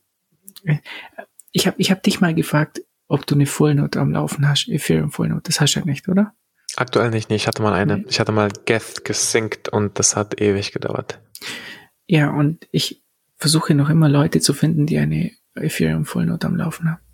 Und ich finde niemanden. Und, und die sagen mir, ja, aber ähm, ich habe jetzt, ich vertraue den Leuten. Und dann, dann sage ich mir, aber wo ist dann der Sinn dahinter, wenn du denen vertraust? Ja, also, und ich gebe dir ein Beispiel von, also wir treffen uns ja in Ulm immer zum, zum Meetup und ich kann dir da zehn Leute nennen, die eine Bitcoin-Fullnote am Laufen haben. Und von den zehn, zehn Leuten hat, haben sie mindestens eine. Ich kenne manche, die haben vier daheim. Ich kenne tatsächlich Leute, die im Ethereum-Node am Laufen haben. Das sind aber alles Leute, die in dem Bereich arbeiten. Also wir haben hier in der Fullnote in Berlin haben wir äh, auch einige Maker-Leute. Da haben einige eine E T H-Node am Laufen und auch sonst in dem Space äh, hier in Berlin. Aber ich glaube, es ist keine Frage, dass äh, glaube ich mehr Leute. Vielleicht hast du, vielleicht hast du auch recht. Weißt du, nur das. Darum, darum geht es ja halt nicht. Das ist halt nur eine Meinung, eben. Das ist ja. So, wir müssen jetzt, müssen jetzt langsam zum Ende kommen. Wir haben schon mega lange getalkt, aber es ist so irgendwie super so geschmeidig und gechillt mit dir. Da habe ich die Zeit ein bisschen vergessen. Ja, das klar, über, über das Thema. Ich meine, wir beschäftigen uns damit wahrscheinlich jeden Tag und da könnten wir da halt Stunden reden. Gell? Pass auf, die U S A sehen ja Kryptowährungen relativ kritisch und unter anderem in der Libra-Anhörung mit, mit Sachs, mit dem lieben Zuckerberg, haben sie ja gesagt, unter anderem, weil sie den Dollar als Druckmittel nutzen können, um keine Waffengewalt an, anwenden zu müssen. Und du hast ja vorhin schon von der Dollar-Dominance gesprochen, die wahrscheinlich bei neunzig Prozent in der Welt liegt oder so. Und jetzt habe ich überlegt, so, was würde ich denn eigentlich machen, wenn mir jemand eine Waffe an den Kopf hält und an meine Bitcoin kommen will, die es ja nicht gibt, aber das weiß er nicht. Und ich habe mir schon mal provisorisch so eine I O T A-Wallet angelegt. Und habe überlegt, dass ich ihm dann vielleicht die I O T A schicke. Würde er es merken? Was meinst du? Ich, ich glaube, der würde es nicht merken. Und ähm, das Gute daran, wenn du, wenn du dem jetzt I O T A schickst, du kannst dann nachher, wenn du aus diesem aus dieser Hostage-Situation rauskommst, kannst du die einfach anrufen in der Foundation und die machen es dann rückgängig. Ach, echt? Das ist das Gute an I O T A. Ja, ja, du kannst einfach, das ist ja zentral und das ist so wie die E Z B, glaube ich. Boah, Gott sei Dank ist es jetzt spät. Ich glaube, die ganzen I O T A-Jünger, die, die zersäbeln mich gerade äh, bildlich. Aber Cordical löst doch alles. Ja, also nee, das ist natürlich alles Quatsch, was ich erzählt habe. Du musst ihn nicht anrufen. Du kannst ihnen auch eine E-Mail schreiben. Ich glaube, Twitter-Posts haben die auch. Nee, wirklich, ich kenne mich, also wie ich vorher gesagt habe, ich kenne mich, ich beschäftige mich fast nur mit Bitcoin und ich möchte auch nicht jetzt ein anderes Projekt schlecht reden oder ja. Ähm, weißt du, was ich, ich weißt du, was da so wenig aus. Ja. Ja, erzähl. Also, ich war jetzt auf der Ethereum DevCon und bin, keine Ahnung, seit den seit zwei Jahren bin ich jetzt in dem Space unterwegs, wirklich mit, mit Leuten, die da tief, tief drinstecken, ähm, sowohl von Entwicklern, ich, ich meine, ich war selber mal Entwickler, äh, Investoren. Ich habe noch nie jemanden getroffen, der auf irgendeiner relevanten Konferenz von I O T A ges- gesprochen hat. Aber in Deutschland ist das so merkwürdig, dass das so gehypt ist. Ich kann es absolut nicht nachvollziehen. Ich, ich auch nicht. Ich, äh, ich habe da so ein paar Diskussionen gehabt und ich habe auch übrigens eine Wette laufen mit ähm, Holger, Holger Rom habe ich eine Wette laufen, äh, was sich durchsetzen wird bis zweitausendzweiundzwanzig, glaube ich, Mitte mhm. zweitausendzweiundzwanzig. Das ähm, ist zu kurz. Äh, ja, Le- Lightning oder I O T A. Was? Oder wir haben es auch gar nicht irgendwie festgemacht an irgendwas, sondern einfach zweitausendzweiundzwanzig werden wir sehen. Es wird offensichtlich sein, was erfolgreich ist und was nicht. Ja, aber I O T A ja. hat eigentlich voll die coole User Experience. Wenn du das Wallet, also ich weiß nicht, wie es heute ist, aber ich hatte es mal ausprobiert. Da hatte ich mal so ein Wallet erstellt und ein paar I O T A oder M I O T A oder wie auch immer die Einheit ist, raufgepackt. Und da habe ich mal nach drei Wochen mein Wallet gestartet und da war nichts mehr da. Ja, das, das Gleiche hatte ich auch. Und das ist zwanzig siebzehn, ja. Das ist eigentlich richtig oh, geil. Das war freaky. Weil die Nutzer, du musst denen so einen richtigen Schockmoment geben, dass sie wissen so, okay, jetzt ist alles weg, ist es nicht, musst du ein bisschen googeln, ein paar Mal irgendwas regeneraten, ja. Dann ist es wieder da. Aber so als educational effort fand ich das eigentlich ziemlich gut gemacht. ich, komisch, das, also ich kenne so viele Leute, die eben in diesen, in dieser Hype-Phase, der genau die gleichen Erfahrungen gemacht haben. Kann natürlich sein, also wirklich, bevor sie uns jetzt bevor du jetzt böse Nachrichten kriegst und ich auch. Es kann sein, dass es jetzt zurzeit viel besser ist und die neuen Apps viel besser funktionieren und ja, ich habe ich hab keine Ahnung, muss ich ehrlich sagen. Ich, ich kenne mich da nicht aus mit dem Ding und ich habe auch seit über zwei Jahren bestimmt nichts mit I O T A gemacht oder irgendwie was verschickt oder so. Ich glaube, wir müssen da immer aufpassen, weil die Jungs sind ja ziemlich, äh, schicken uns gleich eine Armee auf den Hals, weißt, so wie die Ripple-Jungs, die sind auch immer ganz Tangle, schnell. Tangle-Block ja. schreibt gleich eine äh, ja. äh, schlechte ah. Bewertung. Nein, ich, also wie gesagt, ich arbeite selber an anderen Projekten. Ich habe, ich schilder lediglich meine Beobachtung und die Beobachtung ist, dass, dass es entweder keine Anerkennung bekommt, die sie kriegen müsste, oder aber wirklich irrelevant im Space ist. Und selbst I O T A betitelt sich ja als D A G, aka Tangle, also eine etwas andere ähm, Datenstruktur als, als äh, eine Blockchain. Und selbst wenn du dir Spectre und Dag Labs und keine Ahnung, Orbs und andere Projekte. Das, das alles sagt mir überhaupt nichts. Also nicht, nicht einer dieser Namen sagt mir irgendwas. Also es gibt witzigerweise viele Projekte in Israel, die an dieser Datenstruktur, an dieser, an diesem Directed Acyclic Graph, D A G, arbeiten.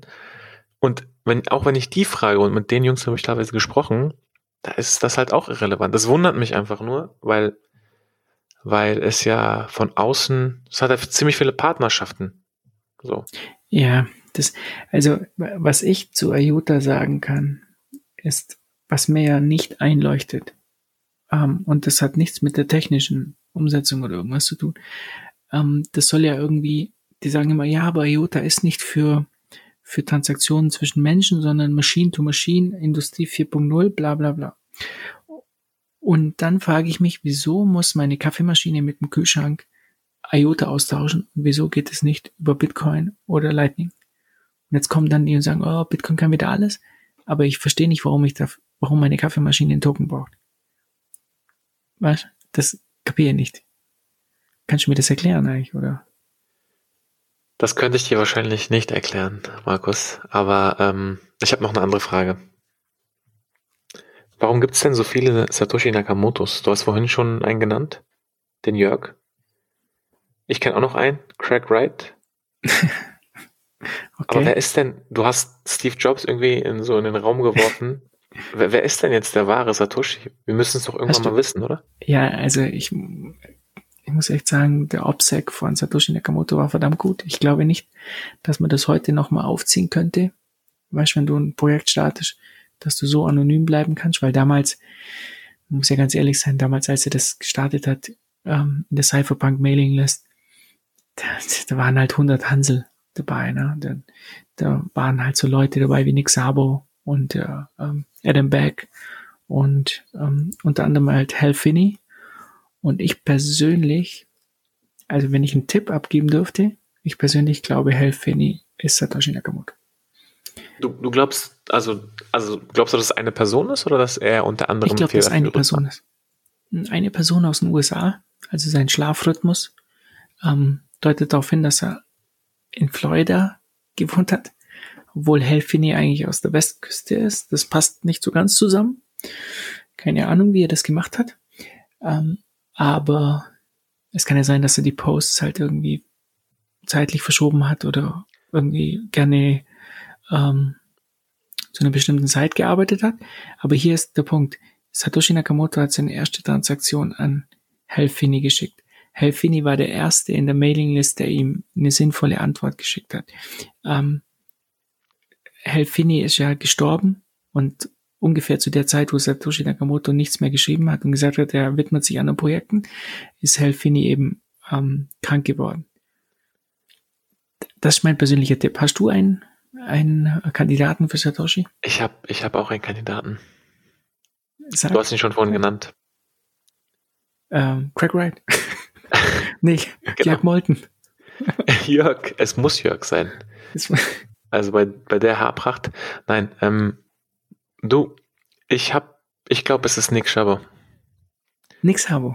Okay. Weil, ich sag dir, ich hab mir, ich, wie gesagt, durch Bitcoin bin ich echt zu Gesch- Geschichte gekommen und immer wenn ich, ich habe auch, als ich das Cyberpunk-Manifesto gelesen habe, dachte mir so, Alter, wie kann man denn neunzehnhundert, keine Ahnung, sechzig, siebzig, wann es rauskam, so so krass denken. Nee, und äh, Cypherpunk Manifesto war das nicht neunzehnhundertdreiundneunzig. Ich glaube, es war dreiundneunzig. dreiundneunzig, was? ich habe ich hab gerade ja. komplett übertrieben. Ja. Ähm, aber ich habe mir unter anderem ähm, Nick äh, äh, Szabos Blog durchgelesen, ne? Mhm. Mit Bitgold und allen möglichen Sachen, die er da hatte. Jetzt könnte man sagen, klar, Bitcoin ist ja nicht von heute auf morgen, äh, von heute auf morgen entstanden. Es gab eben äh, viel Research davor. Es gab auch viel E-Money-Experimente ähm, davor und mhm. Nick Szabo hat eben eins davon gehabt. Aber ey, ich war einfach schockiert über die Parallelen.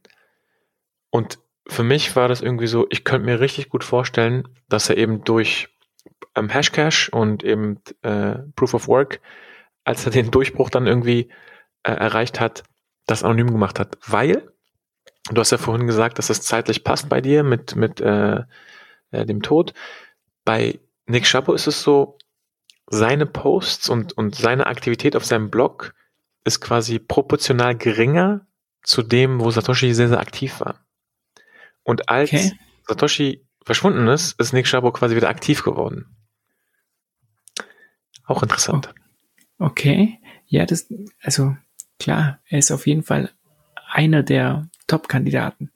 Er hört sich auch alles sehr, sehr plausibel an. Und vor allem ähm, Satoshi Nakamoto hat, hat in seinem White Paper eben nicht auf äh, Nick Szabo verwiesen, sondern nur auf Bidai und äh, Adam Beck, oder? Glaube ich. Also auf die Projekte. Mhm. Und nicht auf Nick Szabo.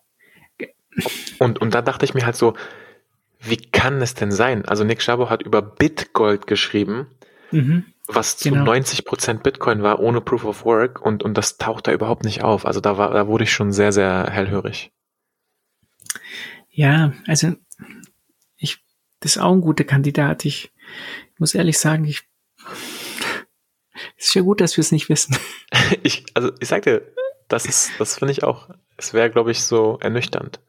Ja, und Nick Szabo ist auf jeden Fall, also ich kann nur jedem raten, seine Blogposts zu lesen oder irgendwelche ähm, Videos. Oder ich war, er war letztens ja bei What Bitcoin Did als Gast. Ja. War auch, glaube ich, eine ziemlich erfolgreiche Folge.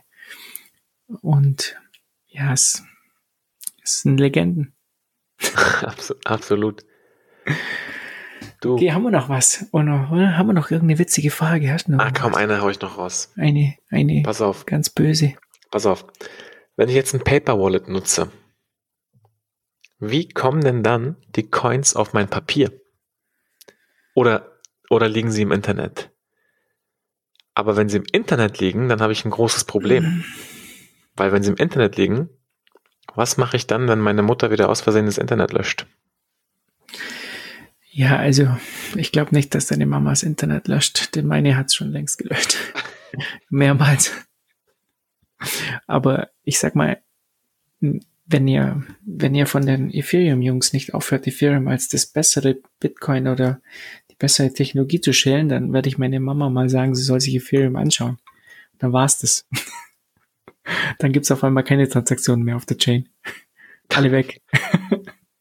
Konsensus, halt, stopp, habe ich jetzt gesagt. Dann gibt es den nächsten D A O durch meine Mami. Die, ja.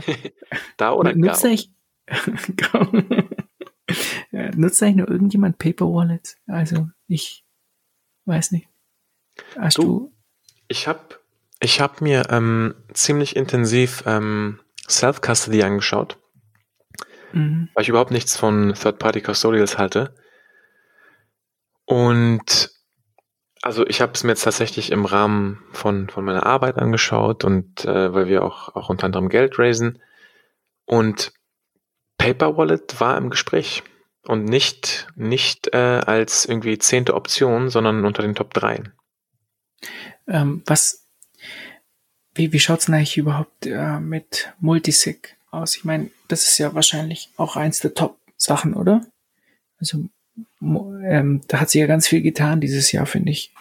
Also bei Multisig. Jetzt hat, jetzt hat ja gerade, ähm, wie heißt denn, Un- Unchained? Mhm. Ich, ich glaube, Unchained hat, hat diese Woche ähm, ihre Multisig-Software Open Source gestellt. Das ja, cool. Das muss ich mir mal anschauen. Ja, das musst du wirklich anschauen. Das ist richtig gut. Ich habe so ein paar Bilder gesehen. Das steht auch auf meiner To-Do-Liste, mir das anzuschauen. Und ich glaube, dieses Jahr kamen ja ganz, ganz viele so Multisig-Sachen raus. Und ja, weiß nicht. Also, aber ich kann eine, äh, eine interessante Beobachtung, kann ich dir mal schildern. Und zwar im Gespräch mit ähm, verschiedenen Projekten ist mir äh, eine Sache aufgefallen. Die Investoren, die in ähm, die kryptoaffin sind, investieren gerne in einem Stablecoin. Und die nehmen witzigerweise D A I oder U S D C. Und da muss ich sagen, das fand ich interessant. Zum einen eben, dass nicht Tether verwendet wird.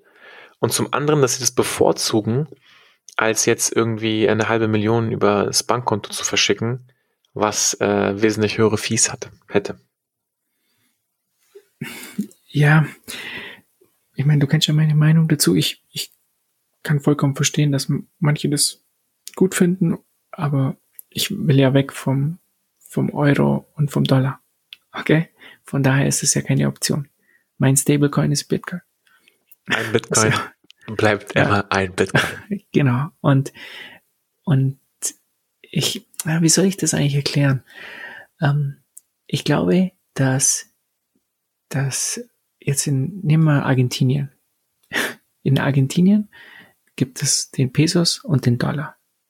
Und der Pesos schwankt zum Dollar ja auch extrem. Und die meisten Preise sind in, in Pesos angegeben. Manchmal steigt der Pesos, manchmal fällt er. Aber die, die Leute würden nicht auf die Idee kommen, jetzt irgendwie ihr Vermögen in Pesos anzulegen, sondern die wollen alle in Dollar oder Bitcoin in letzter Zeit sehr stark. Deshalb. Wie, warte mal, du sagst, du sagst, der Peso, die Peso-Preise verändern sich in Argentinien nicht, wenn der Peso gegenüber dem Dollar verliert? Doch, die, natürlich, die Preise steigen immer weiter, aber jetzt, ähm, du hast ja, du bezahlst ja meistens deine Mitarbeiter in Pesos, du, du hast deine Kosten in Pesos und wahrscheinlich auch deine Einnahmen, ja. Aber du, dir wird jetzt nicht einfallen, irgendwie ähm, hunderttausend ähm, Dollar in Pesos zu halten. Verstehst du, was ich meine? Ja. Also, deshalb, für mich ist das keine Option. Ja, für mich ist also der, der Pesos in dem Fall der Euro und der Dollar der Bitcoin. Und äh, klar schwankt der, schwankt der Bitcoin zum Euro.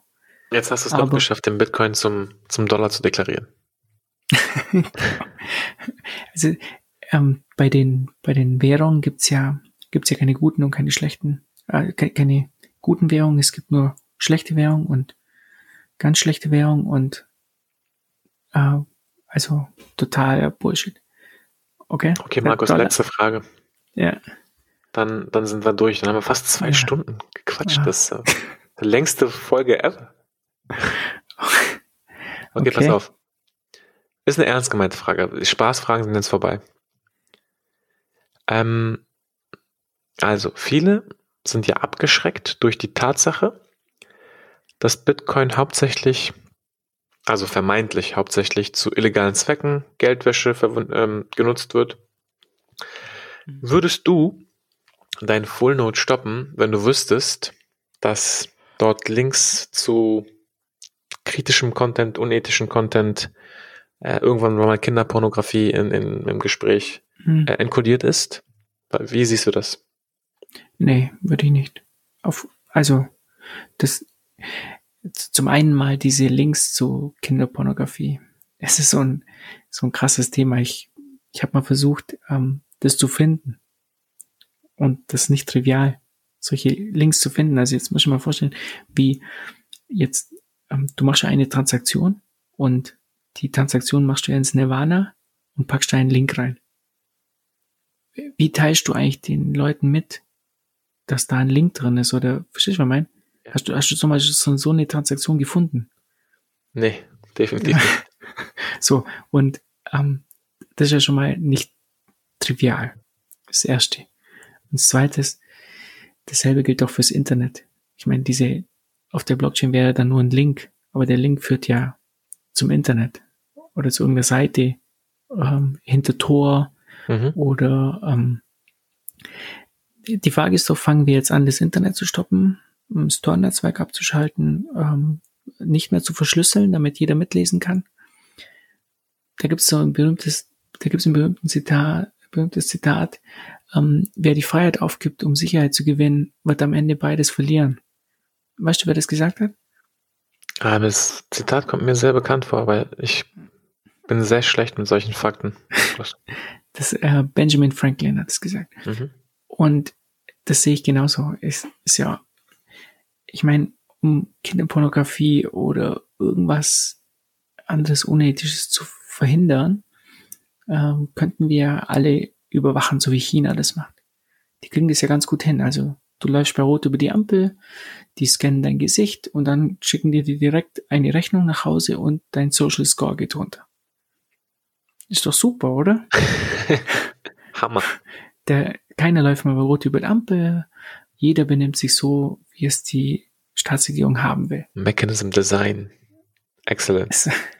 So, und, und jetzt müssen wir uns fragen, können wir, können wir mit etwas Unsicherheit leben? Für die, als ähm, praktisch, um unsere Freiheit zu behalten, oder geben wir unsere Freiheit komplett auf, um dann alle Verbrechen aufzulösen, oder? Ich meine, das, da gibt's ja genügend Future-Filme drüber.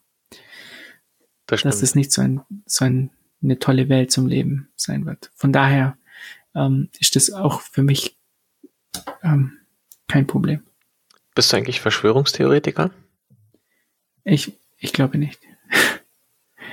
Also, ich sag dir, ich bin absolut kein Freund von Tor, vom Tor-Netzwerk. Okay. Weil, also ich bin, ich, ich versuche die äh, Attribute, die das Tor-Netzwerk verspricht, versuche ich mir selber irgendwie aufzubauen, aber ich denke mir so, also das Netzwerk, was am allermeisten überwacht wird von allem, ist doch Tor. Und mit Sicherheit, ja. De-Anonymisierung aufgrund von Surf-Pattern, Traffic, allen möglichen Daten ist auch sehr, sehr fortgeschritten. Das heißt, im Tor-Netzwerk sich zu bewegen, ist doch quasi ein Garant dafür, überwacht zu werden. Und ähm, habe mich auch mal damit beschäftigt, aber habe mich dann echt dann doch lieber, äh, also ich meine, du kommst ja auf, also Tor heißt, steht ja für ähm, The Onion Network, dachte ich, aber das R kommt nicht ganz hin. Okay. Und, und da gibt es ja diese Onion-Adressen. Das heißt, ähm, auf diese Adressen komme ich ja mit meinem normalen Firefox oder Chrome gar nicht. Ich muss ja quasi im Tor-Netzwerk sein, ne? Und jeder, der mal irgendwie im Dark Web oder Deep äh, Web unterwegs sein will, der hat jetzt quasi einen Hinweis bekommen. Aber nicht von mir, sondern von dir, Markus. Okay. Offiziell. Nee, aber ich, ich hab, ich fand das schon immer sehr, sehr, ja, kritisch, Tor zu benutzen. Ich weiß nicht warum. Ich sag's gerade nur, weil du es vorhin erwähnt hast. Ich habe Tor nie benutzt, hab, hab mich nie, also ich hätte, würde mich niemals sich, äh, sicher fühlen, Tor zu benutzen. Ähm, es ist ja so, die, sobald du Tor benutzt, bist ja, geht dir schon ein Lämpchen an. Ne? Ja. Bei den, äh, so. Ähm, wobei jetzt, ähm, von unseren Fullnodes, in, von den Jungs, die Fullnodes laufen haben, äh, laufen so gut wie alle über Tor. Hm.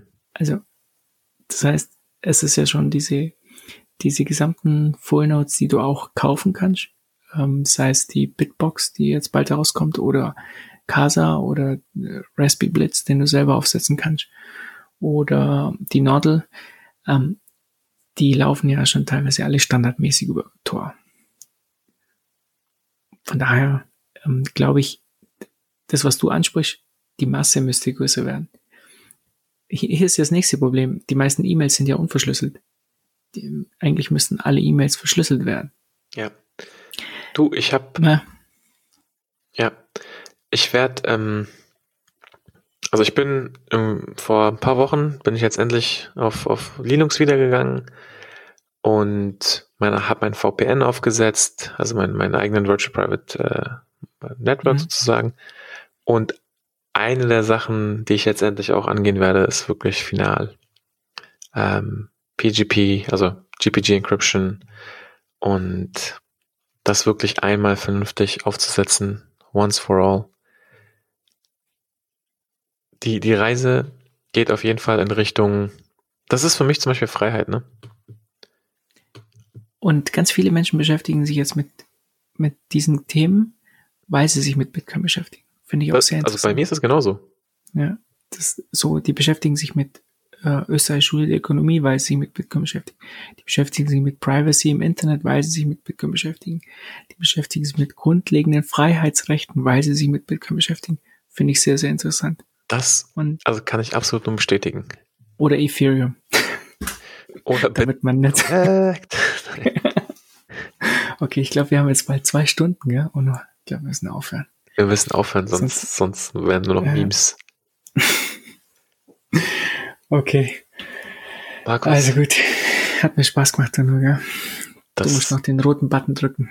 Das war, das war cool, aber jetzt gehen wir dann doch ins Bett zu den Kindern langsam, ne? Äh, okay. Also, Markus, also, ähm, ciao, ciao. Hat Spaß gemacht. Bis zum nächsten Mal. Ciao.